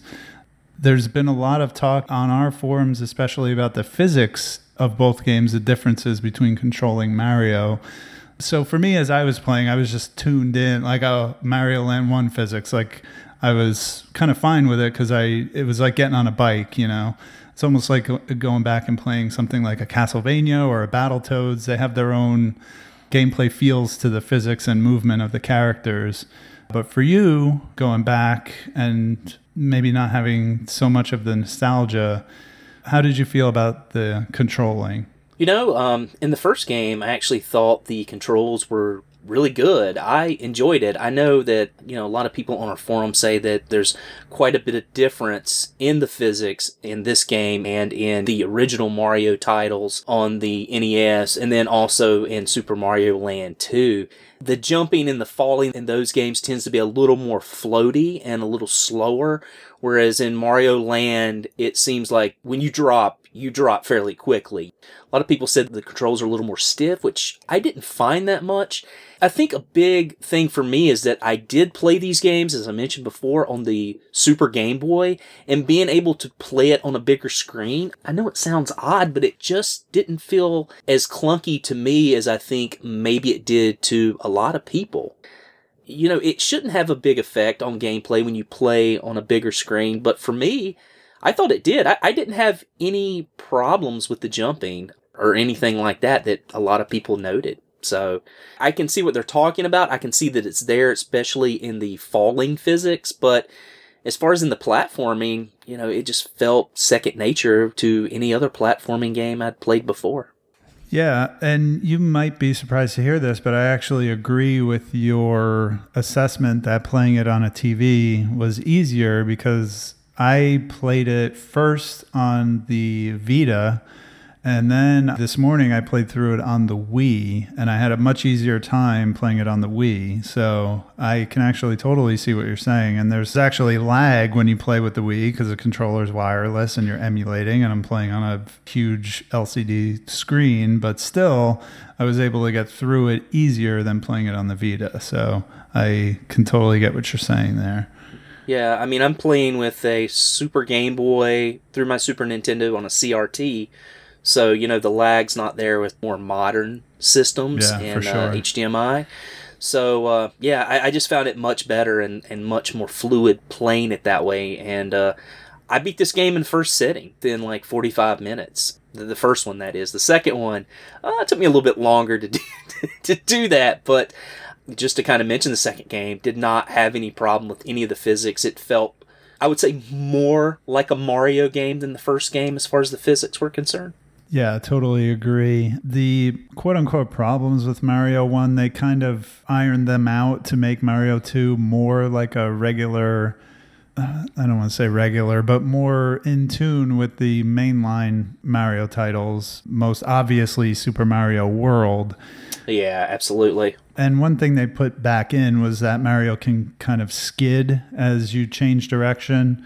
Um, In Mario 1, it's very sturdy, I guess you would say. Whereas in Mario Land 2, you need a little bit of skidding and, and when you jump, I, I don't know, it's hard to explain. Some people on the forum said in, in 1, he just drops like a rock, which I don't agree completely. It's not like a Simon Belmont Castlevania 1 Yeah. kind of drops like a rock, but there's a little something to that. Whereas in Mario Land 2, it's a little more floaty, to use a buzzword. But um, I don't know. Again, I was just kind of locked in. Like, I know both of these games so well that it was hard not to just be locked into muscle memory on both of them. You know what I mean? Yeah, I guess so. I mean, this is, like I said, really the first time I'd been playing these games, and though I could feel the controls were a little bit different, I didn't have any issues. I feel like other people maybe had some issues, but it felt natural to me, and so I couldn't really tell a huge difference in control. Just my opinion, but, uh, you know, to each their own. Awesome. Well, I think we got to talk about Super Mario Land is 12 stages. It's a really short game. It's basically four worlds with 3 levels each. So, this is a game that can be completed under an hour. And Sean, I know you're a fan of short games, so I'm sure you didn't have a problem with this at all, right? It's funny. It took me a couple days to beat it on the Vita because I was playing it on my lunch breaks at work. But then, actually, you know, playing it this morning on the Wii, it was easy to just bust right through it. Yeah, it is a very short game, but you know, some games can be short and sweet. You know, especially throwing back to the original Game Boy.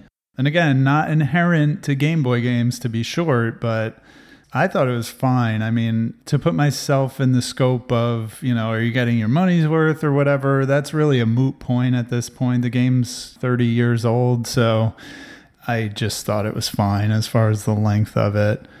Yeah, and Super Mario Land 2, a little longer. I would say at least two hours to beat through completion, though it, it took me a lot longer on that final stage in the castle Wario. And I guess that's something that we could talk about right now as far as gameplay was that difficulty spike, which a lot of people pointed out on the forum. Yeah, the first game is relatively easy as soon as you get used to the physics. And the second game is mostly easy until you get to the final castle. And I had forgotten that the final castle is just one level. I ended up getting through it using save states, to be quite honest with you. But I actually played the slot machine game with 999 coins and I hit the 75 live jackpot and I ah. didn't even cheat. I intended to save state until I hit that, but I actually hit it on the first try. So I had like 80 lives or something when I went into the castle. So I could have beat it the straight way, but I went through with save states. And it is quite challenging. And as most people can attest, you're better off using the bunny ears because the bunny ears, we should say, the only power up they have is to allow you to drift Yeah. much like the cape in Super Mario World, where you can hold it and you just fall much slower. Yeah, or the um, Tanuki suit tail in Super Mario Brothers 3. Yep. So that's all they do. But for the platforming and jumping challenges of that final level, they come in way more handy than the fire flower does. Yeah, I totally could identify everybody calling it a difficulty spike. Totally get that. And I kind of just cheated my way through it as I usually do. but uh, I promise you, I swear, hand to God, I've beaten this when I was a kid. I've beaten it in the past on legit hardware, the real way. But um, this time I just kind of cheesed my way through it with save states. I was curious about that. I wanted to see how you had gotten through that last level. Yeah. Because you'd mentioned it, uh, that you'd beaten the game online, but I wanted to save it for the call to find out how you actually did that. But what about you? Did you have a hard time with it or were you able to knock it out quickly? Well, I'll say this the game is very generous with lives. And I would say the same thing about the first game. I didn't do the 999 coin deal during the bonus game, which we should mention both games have a bonus game in them, but this is specific to Mario Land 2, where in the first game you collect coins just like in the other Mario games. If you get 100 coins, you get an extra life. In Mario Land 2, you collect coins to use at this little hut and play this sort of wheel in the price is right. You spin it and you hit it at a certain time and it stops on, uh, you know, certain number of lives or other type of bonus. Both games are very generous with lives. I had probably about 75 going into the last level, and I ended up finishing the game with probably about 30 to 35 lives left. Wow, okay. So that's just a testament of how many times I had to play that last level.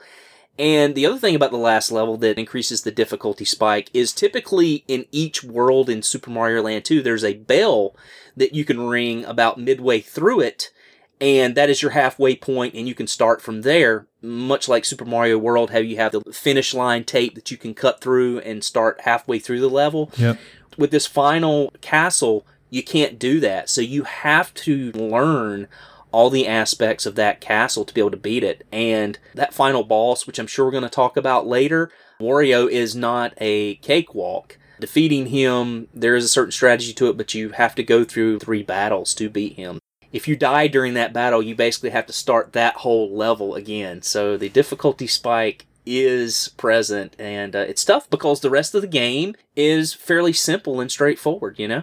Yeah, you bring up a good point of the manual in game checkpoints of Mario Land 2 because in Mario Land 1, they're almost random and they're super generous. I don't know if you notice, if you die in Mario Land 1, you're almost always just put right back where you were. Yeah. And I don't know if that's a testament to how short the levels are, how short the game is, but I felt the the checkpoints were just super generous in the first game, but as you pointed out, there's an in-game manual checkpoint, you, and you have Yeah. to ring that bell, otherwise you don't get it. So good point on that. Yeah, and, uh, you know, while we're kind of talking about the end of each stage and ringing the bell, there's actually a bell in Super Mario Land 2 that you could ring at the end of it to actually go into the bonus game, which is like a claw machine, right? Yeah, there's actually two different ones in that oh, in yeah, Mario Land that's 2. right. There's the uh, dynamite fuse or whatever. Yeah, so yeah, there is a claw game which if you get good at it, that's another way to really farm lives Mm-hmm. because there's a 3 up. I learned that pretty quick too. Yep. Yeah. So if you get good at it, you can grab those almost every time and the lives just pile up. And then there's another one with, like you said, there's like fuses that go up on these grid kind of patterns, and there's little mice biting the wires that flash around, and you have to hit the right fuse, and then a spark travels up the fuse and it avoids the mice where they're chewing the wire and it gives you some kind of power up or extra lives. Yeah. Instead of the flagpole like you get at the end of the first Super Mario game, there's two entrances. There's one that's way up high and there's one at the bottom. If you go through the bottom one, you just go to the next level. But if you can make it to the top one, you get a bonus game as well. So there's actually a bonus life game in that. And, uh, it's sort of like the wire game where stuff just kind of flashes around at random and instead of mice there's like a ladder and you go up and down that ladder and you can get one two three lives or you can get a fire flower right Yep. And before we get corrections, it's not a fire flower, it's a super ball. well it's still a fire flower you just don't get fireballs you get a super ball so it's still a fire flower Okay. That's fair. Um, that's my opinion and i'm sticking to it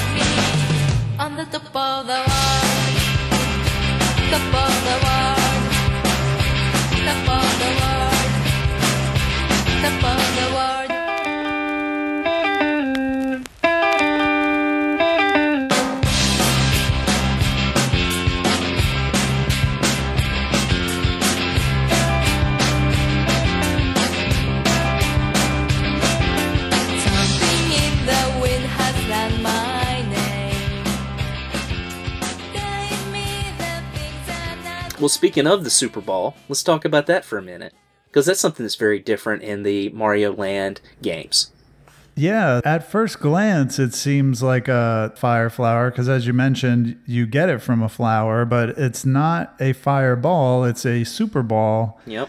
And the physics are very different. Whereas in Super Mario Brothers on the NES, you shoot the thing and it just bounces across the ground. Yeah. Fairly flat, fairly linear. Yeah, and in Super Mario Land, the Super Ball bounces up into the air and around, and it ricochets off the ceiling and any kind of platforms or blocks that are in the level.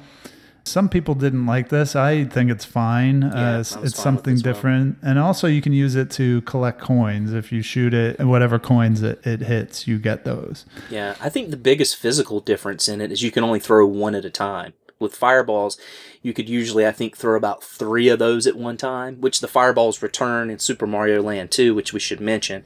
But with the Super Ball, it's one at a time, so that has to either hit something or time out before you can throw another one. Yep. And that is the only power up in the first game. So that's kind of just a variation of the first Super Mario Brothers. So let's talk about some of the environments. Actually, in both games, they're both very interesting. In the first game, you have worlds like Easter Island and China. It's very ancient China. There's a kind of a water themed level. It's not all in water, but uh, there's always water around. And then there's also an Egyptian motif as well, which Yeah. is the first few levels. And we should mention the entire land that you're coming to save Princess Daisy is called Sarasa Land. The alien who's taken it over has basically turned all the inhabitants against you. The environments are very odd and very different and very themed, unlike some of the other Mario games. Yeah, there's some really unique stuff because if you think of other Mario games, like just think of 3 or World or New Super Mario Brothers, you're going to get a water world, you're going to get an ice level, you're going to get, you know, A desert, fire maybe. level, a desert, right, Yeah. exactly. So to have these unique things like ancient China, I I love it. I think it's one of those things where you know, and we'll get into the unique enemies and the the power ups. Well, we already talked about the power ups. I actually love this stuff because if you don't do that, you end up in a situation like the new Super Mario Brothers series where people complain that the games are all the same. And Yeah. to an extent, they kind of are. As good as you think they are, or whatever, you got to admit they're all very samey. And if you took a quick glance at one, you couldn't tell it apart from the other. But when you see the little I took this from Norm's video. They're called Jiangshi, the jumping vampires in the China land. Yeah. It's like you're never going to see that in any other Mario game, you know? Like you know exactly what you're looking at as soon as you see it. Like that's Mario Land 1. So Yeah. And I like that aspect of taking something that is a part of that culture and, you know, putting it into a game. I, I think that's very neat. Yeah, I thought it was awesome. So the lands in Super Mario Land 2 are a little bit more conventional, but as you mentioned before, there's still a ton of creativity in They refer them. to them as zones, actually. Okay, that's a good good word for it. You do have a water zone and a couple more conventional ones, but there's a lot of creativity in like the pumpkin zone or like you were saying the macro zone where Yep. you're smaller. It's like a honey I shrunk the kids kind of thing and you're fighting the ants and everything in this house. So I thought even though they were kind of leaning towards being more conventional in Mario Land 2, it's still very unique and you're seeing a bunch of stuff that maybe we'll never see again in a mainstream Nintendo game. Yeah, I don't think you're going to see any more Jason Voorhees Right. walking mask with uh, Right. knives in their heads, like coming at you in a Super Mario game again. So, uh, yeah, that was kind of cool. Um, I'll just name off the zones. I've written those down. So, Oh, good. the tree zone, the turtle zone, the pumpkin zone, and macro zone, as you mentioned. There's one called the Mario zone, and then another one called Space Zone that has some uh, really kind of floaty mechanics in it. And it's very interesting and much different from the other ones. But I'm like you, I, I really love how all these zones are just so different, and it makes the game more interesting and not samey, as you pointed out. Did you have a favorite zone? That's a great question. I don't know. I really love this game. I love 2 especially. I think it's it might be my favorite Game Boy game. Okay. Um, the only competition for this game, as far as favorite Game Boy game, would be Castlevania 2, uh, Belmont's Revenge on Game Boy. That's they're probably neck and neck for my favorite Game Boy games, and probably in my top like 20 of all time favorite games. So it's hard for me to say I have a favorite uh, zone or least favorite zone. I really like the space zone for the music. I think the music in that zone in particular is great. And I love that you have to go in this intermediate level where you jump into a bubble. And the funny thing about this level is you can just float with the bubble to the top of the screen and scroll the whole screen. It's an auto scroller. It's just a weird thing. You have to play this level to get to the zone. So it's unique in that way. And I love the music and the physics there. So, um, what about you? That's a great question.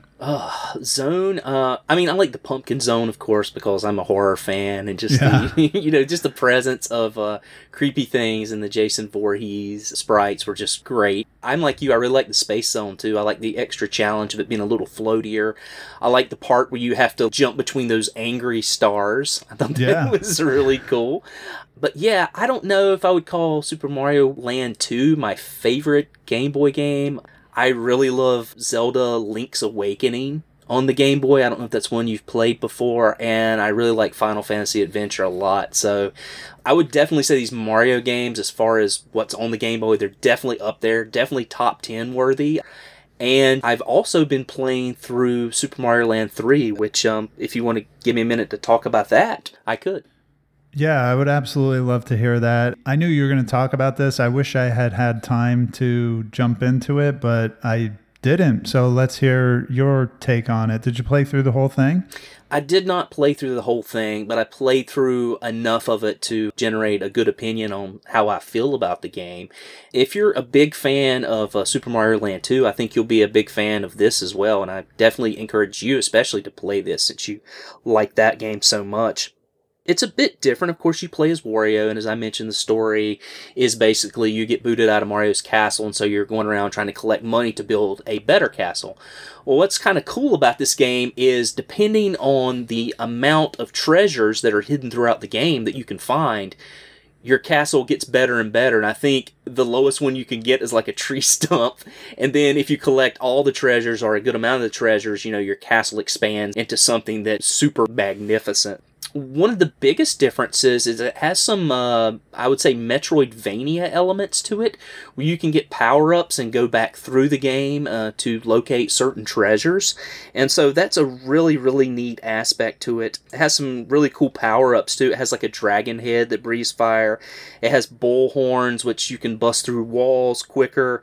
And then it also has a jetpack, which allows you to fly for a limited amount of time over open spaces, uh, which can help you get to different hidden areas in levels and especially in finding those hidden treasures. So I would say it's one that's definitely worth your time checking out, Sean, and for all of our other listeners. I kind of wish that we would have included it in this playthrough, but it is a more Wario themed game, and I think that Super Mario Land basically just added the title to it for purposes of being able to sell the game. So it is different, but it is a continuation of the story in the series. And as I think we mentioned that Daisy, this was her first appearance ever in Super Mario Land.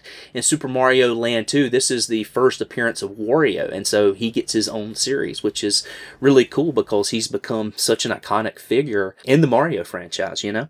Yeah, absolutely. I definitely want to check it out. So I'm glad you took time to dip your toes in that game, Yeah. and I, I will check it out. So we talked a lot about the environments, the zones, and the different levels in both games, but I want to touch just on the graphics in general because both games definitely have a different look. And I think in general, you can say that the first game, Super Mario Land 1, is more analogous to Super Mario Brothers on the NES, and that mm-hmm. Super Mario Land 2 is more analogous to Super Mario World on the Super Nintendo. I think if you look at it that way, then both games can kind of stand on their own graphically. But because Super Mario World on the Super Nintendo is maybe my favorite game of all time, I think that's another reason that I kind of lean into Super Mario Land 2 is because just graphically it's so familiar to me and so in tune with the artwork of the Mario universe that I like the most. But Super Mario Land 1 also kind of fits into the whole pastiche of Mario because it's, like I said, it's closer to Super Mario Brothers on the NES. So, again, I just have no complaints about either one. And I think they did a really good job with the technology they had at the time. As we said, Mario Land 1 was a launch title. So, they were working with their knowledge of this handheld console that they had just developed. And then later on, as more talent came in and they, started realizing what they could do, they improved it dramatically for Mario Land 2 as far as the graphics go. Yeah, I completely agree with that statement, and you kind of hit the nail on the head with that. I think the first game is a launch title, so it's very early in the Game Boy's life. So, from that early concept of this being just a continuation of the game and watch, this is a big step up, but they didn't realize what they could do on this system. And so the sprite work in Super Mario Land 2 and even in Super Mario Land 3, the Wario game, it's fantastic. It really shows off the capabilities of a system that is very, very simple. Yeah. So, yeah, I think that it's just a reflection of the time and just a reflection of what they realized that they could do with this. the sprite work in Super Mario Land 2 are much bigger than they are in the first game. And so I think for that reason, they're a lot more detailed and very reminiscent of Super Mario World on the Super Nintendo, even to the point of you're able to do the little spin jump Yeah. to uh, break blocks. It's very similar. And from what I understand, Super Mario Land 2 was going to be kind of an off the rails game like no other Mario game you'd ever seen, but it got shelved when they brought it up in some of the meetings and they decided to go with a style that was more like Super Mario World, which came before Super Mario Land 2 and was a huge success.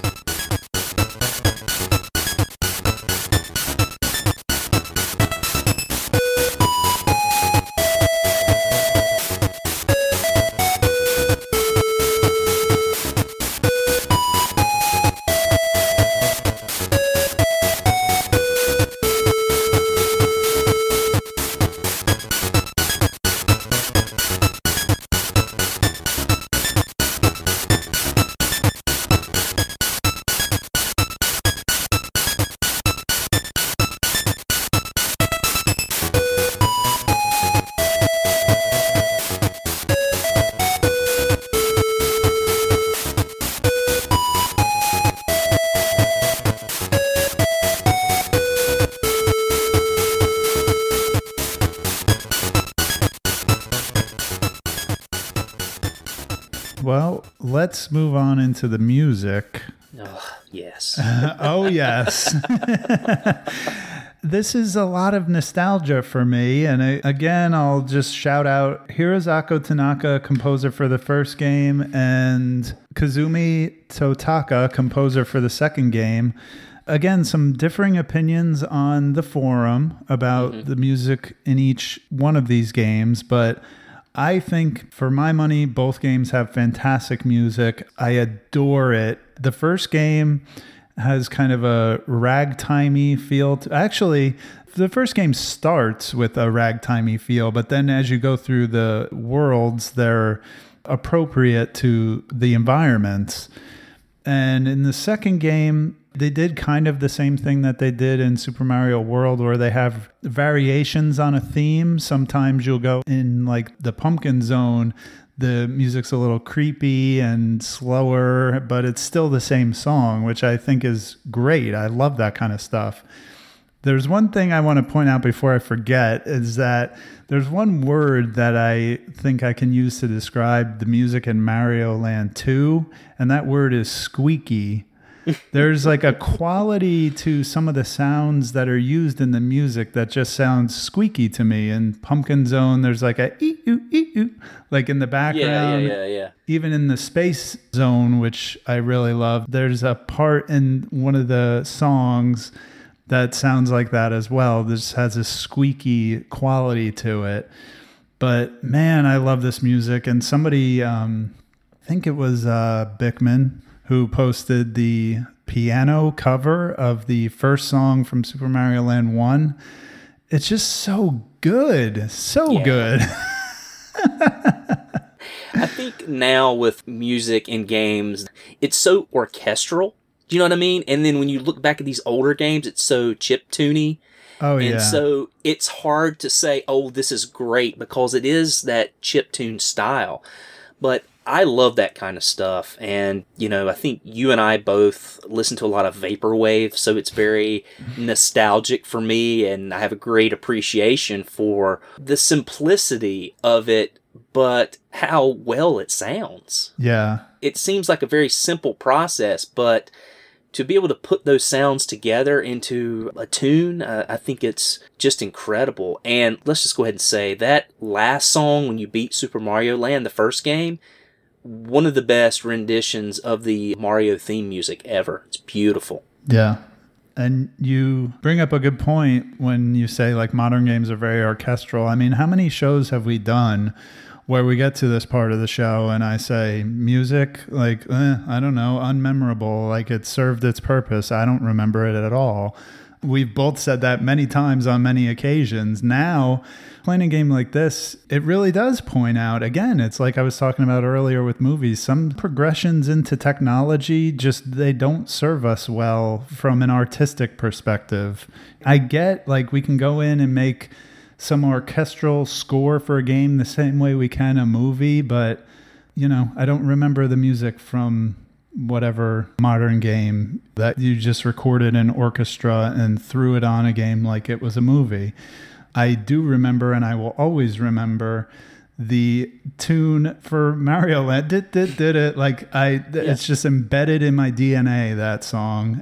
And Zelda games like that, you know, the original Zelda. Yep. I mean, Punch Out, any of those like original games. I mean, they're just so memorable. And you know, like you said before, you get so much of that samey orchestral sound that it just becomes white noise. That's a good way to put it.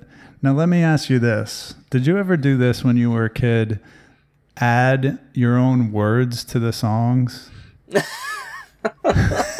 I'm sure. I'm sure I did. Yeah. But uh, yeah, um, I don't remember any of those. If I did, do you? No, I don't. But I know I used to do it, and I uh, playing, uh, especially Mario Land One. I know I had, um, I know I had a few, but either I can't remember them, or let's just say I wouldn't want to. I wouldn't want to go into it. I I think we would. I I think we might want to go into that. No, it's nothing embarrassing. I actually thought that um, when I was a kid, I thought this is really dumb, but there was a Publishers Clearinghouse commercial, and the melodies of it, whatever song was in that commercial, was very similar to uh, one of the melodies in the Super Mario Land music. So I remember when I was a kid in my head, I used to sing like the Publishers Clearinghouse, like over the Super Mario Land music, right? Oh man, it's great how young minds work. I find that with my kids, they kind of do the same thing where they'll just make up words to, um, you know, different melodies and stuff. It's pretty awesome. So uh, yeah, it's great to be young. yeah. All right, man. Well, uh, let's go ahead and get into our final thoughts. I thought we would maybe let our good friend Metal Fro, the Game Boy guru, tell us his thoughts on Super Mario Land and Super Mario Land 2. Hello, Playcast crew. This is your pal Metal Fro from RF Generation and Shoot the Corecast. I wanted to say thank you for inviting me to contribute to this episode. As you both know, the Game Boy is near and dear to my heart, and the Super Mario Land titles hold a special place for me as well. I thought I'd give you a little of my personal history on the games. I remember being blown away by Super Mario Land when I first played it in early 1990. A friend let me play his Game Boy, and I was captivated by it. So much so that it inspired me to save money for one, which ultimately led me to getting a Game Boy of my own right at my 12th birthday. While I didn't get Super Mario Land right away, it wasn't long before it was in my collection. Over the years, I've played through and beat the game numerous times. It's one I go back to at least annually because of its unique locations, fun gameplay, excellent soundtrack, and just how much I enjoy it. I have a ton of nostalgia for the game, even though its successor is, technically speaking, a better game. I just have so much love for this first entry that I prefer it slightly. By the time the second Mario Land game was released, I had moved on from the Game Boy and was on to the Sega Genesis, so I missed out on the game at first. Years later, when I bought a Game Boy Color, I bought a new in the box copy of Super Mario Land 2 and was delighted to find that the game was quite the technical leap from the first portable Mario adventure. The various worlds were fun to explore, the large sprites and animation were a treat, and Wario made for a compelling villain in a Superman bizarro sort of way. I wasn't as keen on the music with its variations on a theme approach, but on the whole, it's a pretty great experience. If only that big difficulty spike in the castle wasn't so annoying. Either way, it's a welcome sequel, and certainly a great game in its own right. Not only that, but as you know, Wario has gone on to star in many of his own games, and has become a well-loved character in the Nintendo tradition. I thought it was funny that you picked these two Super Mario Land titles for July, because it coincided well with the 30th anniversary of the Game Boy launch in North America. Back in April, I did a live stream to celebrate the Game Boy's 30th anniversary for the Japanese launch, and I played a full run of Super Mario Land then and beat the game. But I had no problem going back and doing that again on stream. What I find interesting is that despite loving the first game and playing it frequently over the years, I'd never gone back and played the game on the harder difficulty that unlocks after you beat it. So after beating Tatanga and going back to the title screen, I jumped right back in, and my first time on the harder difficulty, I beat it on stream. It was different enough an experience from the main game that I can say it's worth doing, and for those that don't find the main game very difficult, give the harder mode a try. It's not especially difficult, but it's no pushover either. The new enemy placements and additions may surprise you, and you might find that you have trouble in a couple spots you otherwise would have breezed through. When playing Super Mario Land 2 for the month, I also accomplished something I'd never done before. I played through the whole game, minus a couple bonus areas, in one sitting.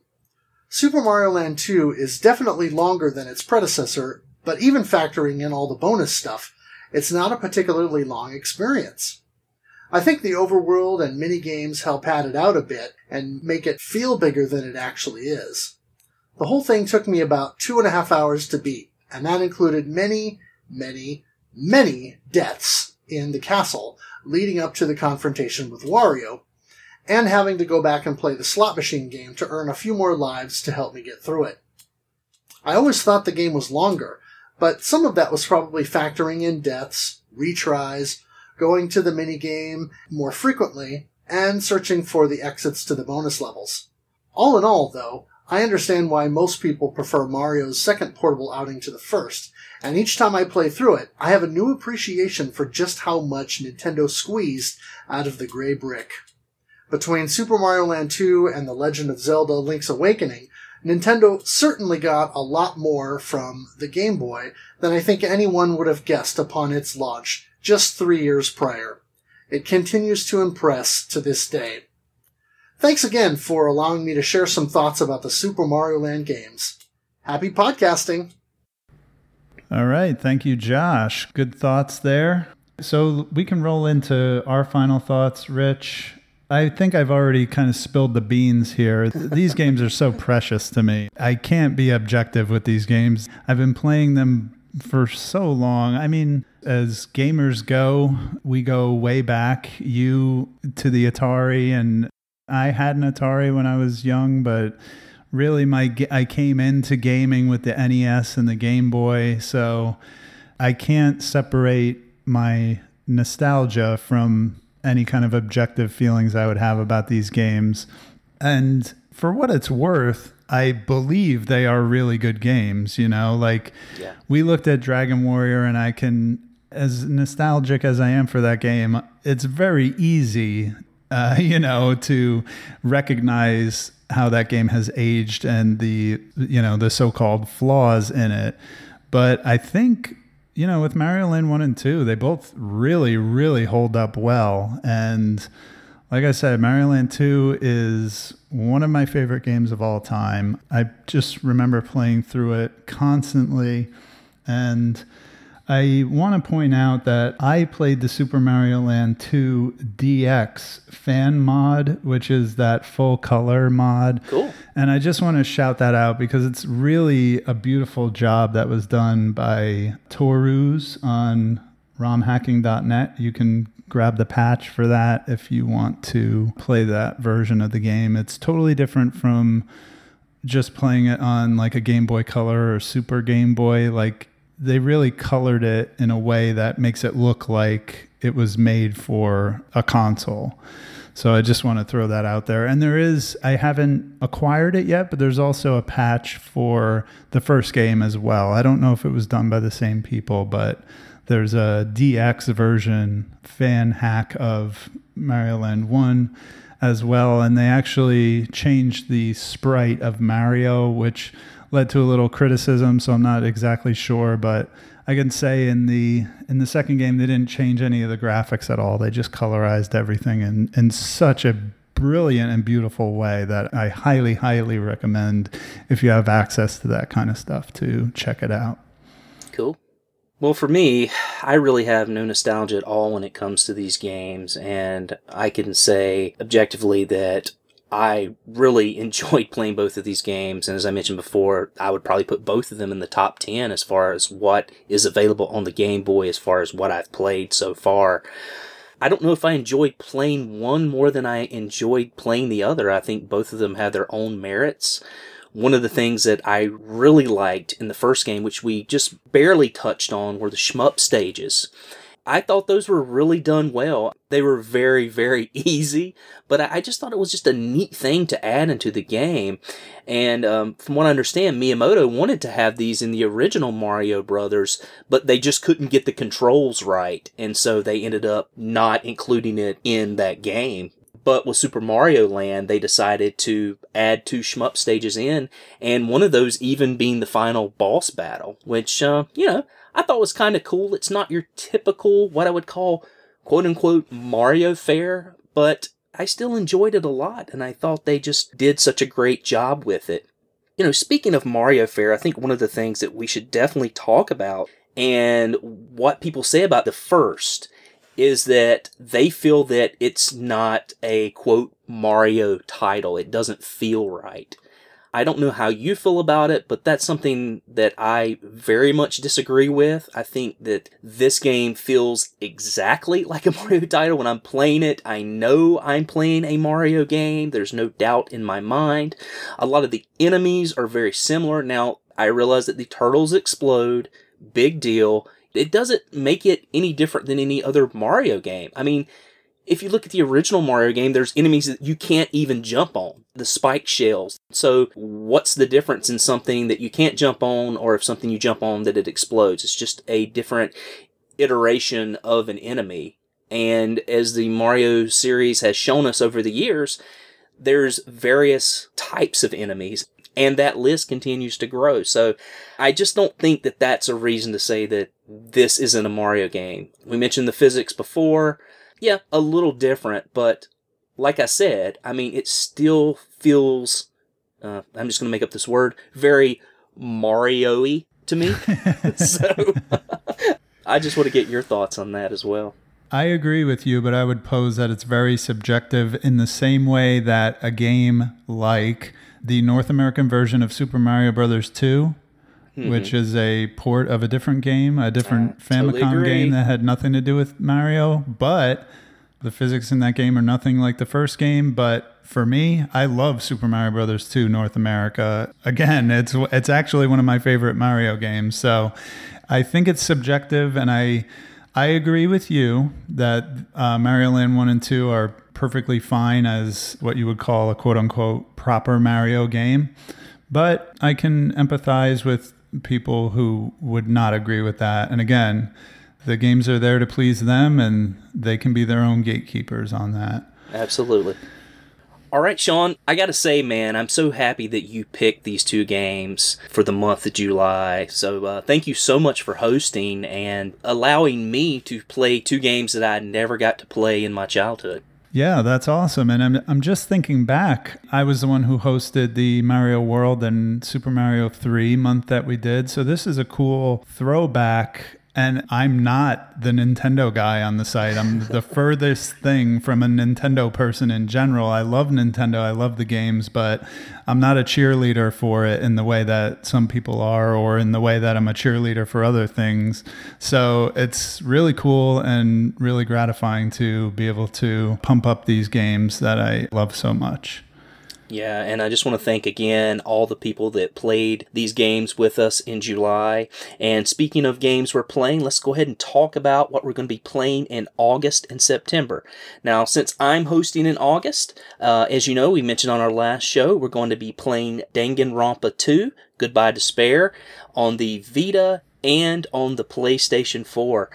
I've already started, Sean, and I gotta say, I'm just gonna put this disclaimer out there it starts off a little slow in the prologue. There's not a lot of action that's going on. It kind of sets up the game. If you've played the first game, then you understand what the setup is and what's coming. But I have to say, and I mentioned this on the forums, just stick with it through the prologue, and then the game just sort of ramps up after that. It's a neat game. I think I've described it as 999 meets Phoenix Wright. Plus, I would probably add some Persona into it as well because there are relationships in this game that you can cultivate. So yeah, it's a really fun game. I've really enjoyed it so far, and uh, I'm just now kind of getting into chapter one. So if you're listening to this, please join us for Danganronpa 2. You do not have to play the first game before you play the second one. You can just jump right in. Although I want to point out a very interesting phenomenon that's going on on the forums, and I want to go Yeah. on record because this is something to follow up on when we record next month. Is a few people decided to play the first game first, so there's a lot of forum discussion going on about the first game. And I'm all for it because you and I have both played the first game. So, to the people who chose to play the first one, they want to throw their opinions on it on the forums, go for it. That's actually kind of awesome because both of these games are pretty beefy. So, if people are willing to put in the time to go through the first game and then hopefully they're not fatigued and they want to come and join us on the second game, which was our original intent. That is amazing and awesome. It'll be interesting to see how that plays out over the month, especially in light of the fact that I haven't even started the second game yet. Uh, I'm really looking forward to seeing how this plays out and to record the episode for this game. Yeah, I got a little anxiety after seeing that people were playing the first game because Yeah. I was like, oh, well, if they don't like the first game, they may not like the second game. But uh, I have to say that uh, Mr. Stubbs and Crabmaster 2000 are the two that are playing the first game, and they seem to be enjoying that first game a lot. So uh, Yeah. I was very comforted to see that. So, speaking of games that we're going to jump into the middle of, let's Right. talk about what we're playing in September, Sean. Yeah, so in September, again, I'll just spoil it. My final thoughts. I love this game so much. It's. Uh, Awesome, we don't have to record that episode. Yep, no show in September. Uh, no, it's Saints Row the Third, which is from the Saints Row series, which was a series of games that kind of came out, and people know it as a quote unquote Grand Theft Auto clone. I've dabbled in Saints Row 1 and 2, but as with a lot of people, Saints Row the Third really made a big splash and I adore this game and I'm interested to kind of go back to it because I think open world games and sandbox games, they're a genre that progresses very quickly. So if you jump back and play Grand Theft Auto 3, for example, you might be able to still recognize it as a great game, but there's a lot of things that aren't in that game, like uh, just auto aim, for example, that you can toggle on and off. So I'm very interested to go back to Saints Row 3, but I can promise you, no matter how I feel about the game, we're going to talk a lot about the music because there's some of the best licensed music in a ah, game okay. ever is present in Saints Row the Third. So I'm super psyched to play this game for September.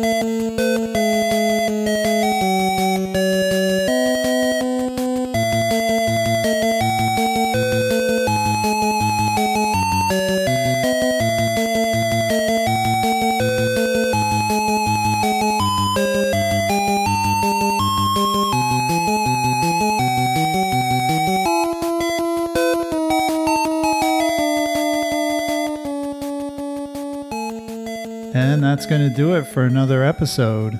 Thank you for listening and for participating in the playthroughs. In September, we'll take a look at the open world sandbox crime action extravaganza known as Saints Row the Third, which is available for Microsoft Windows, PlayStation 3, Xbox 360, Linux, and the Nintendo Switch. Be sure to log on to the forums at rfgeneration.com, and we'll see you next time on the Playcast.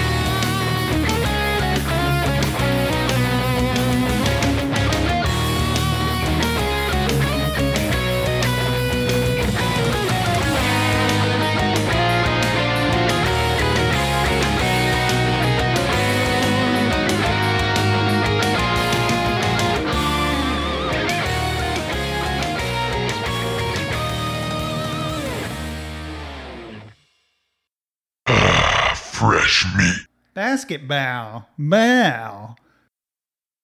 Isn't it about time you sent in that Publishers Clearinghouse entry?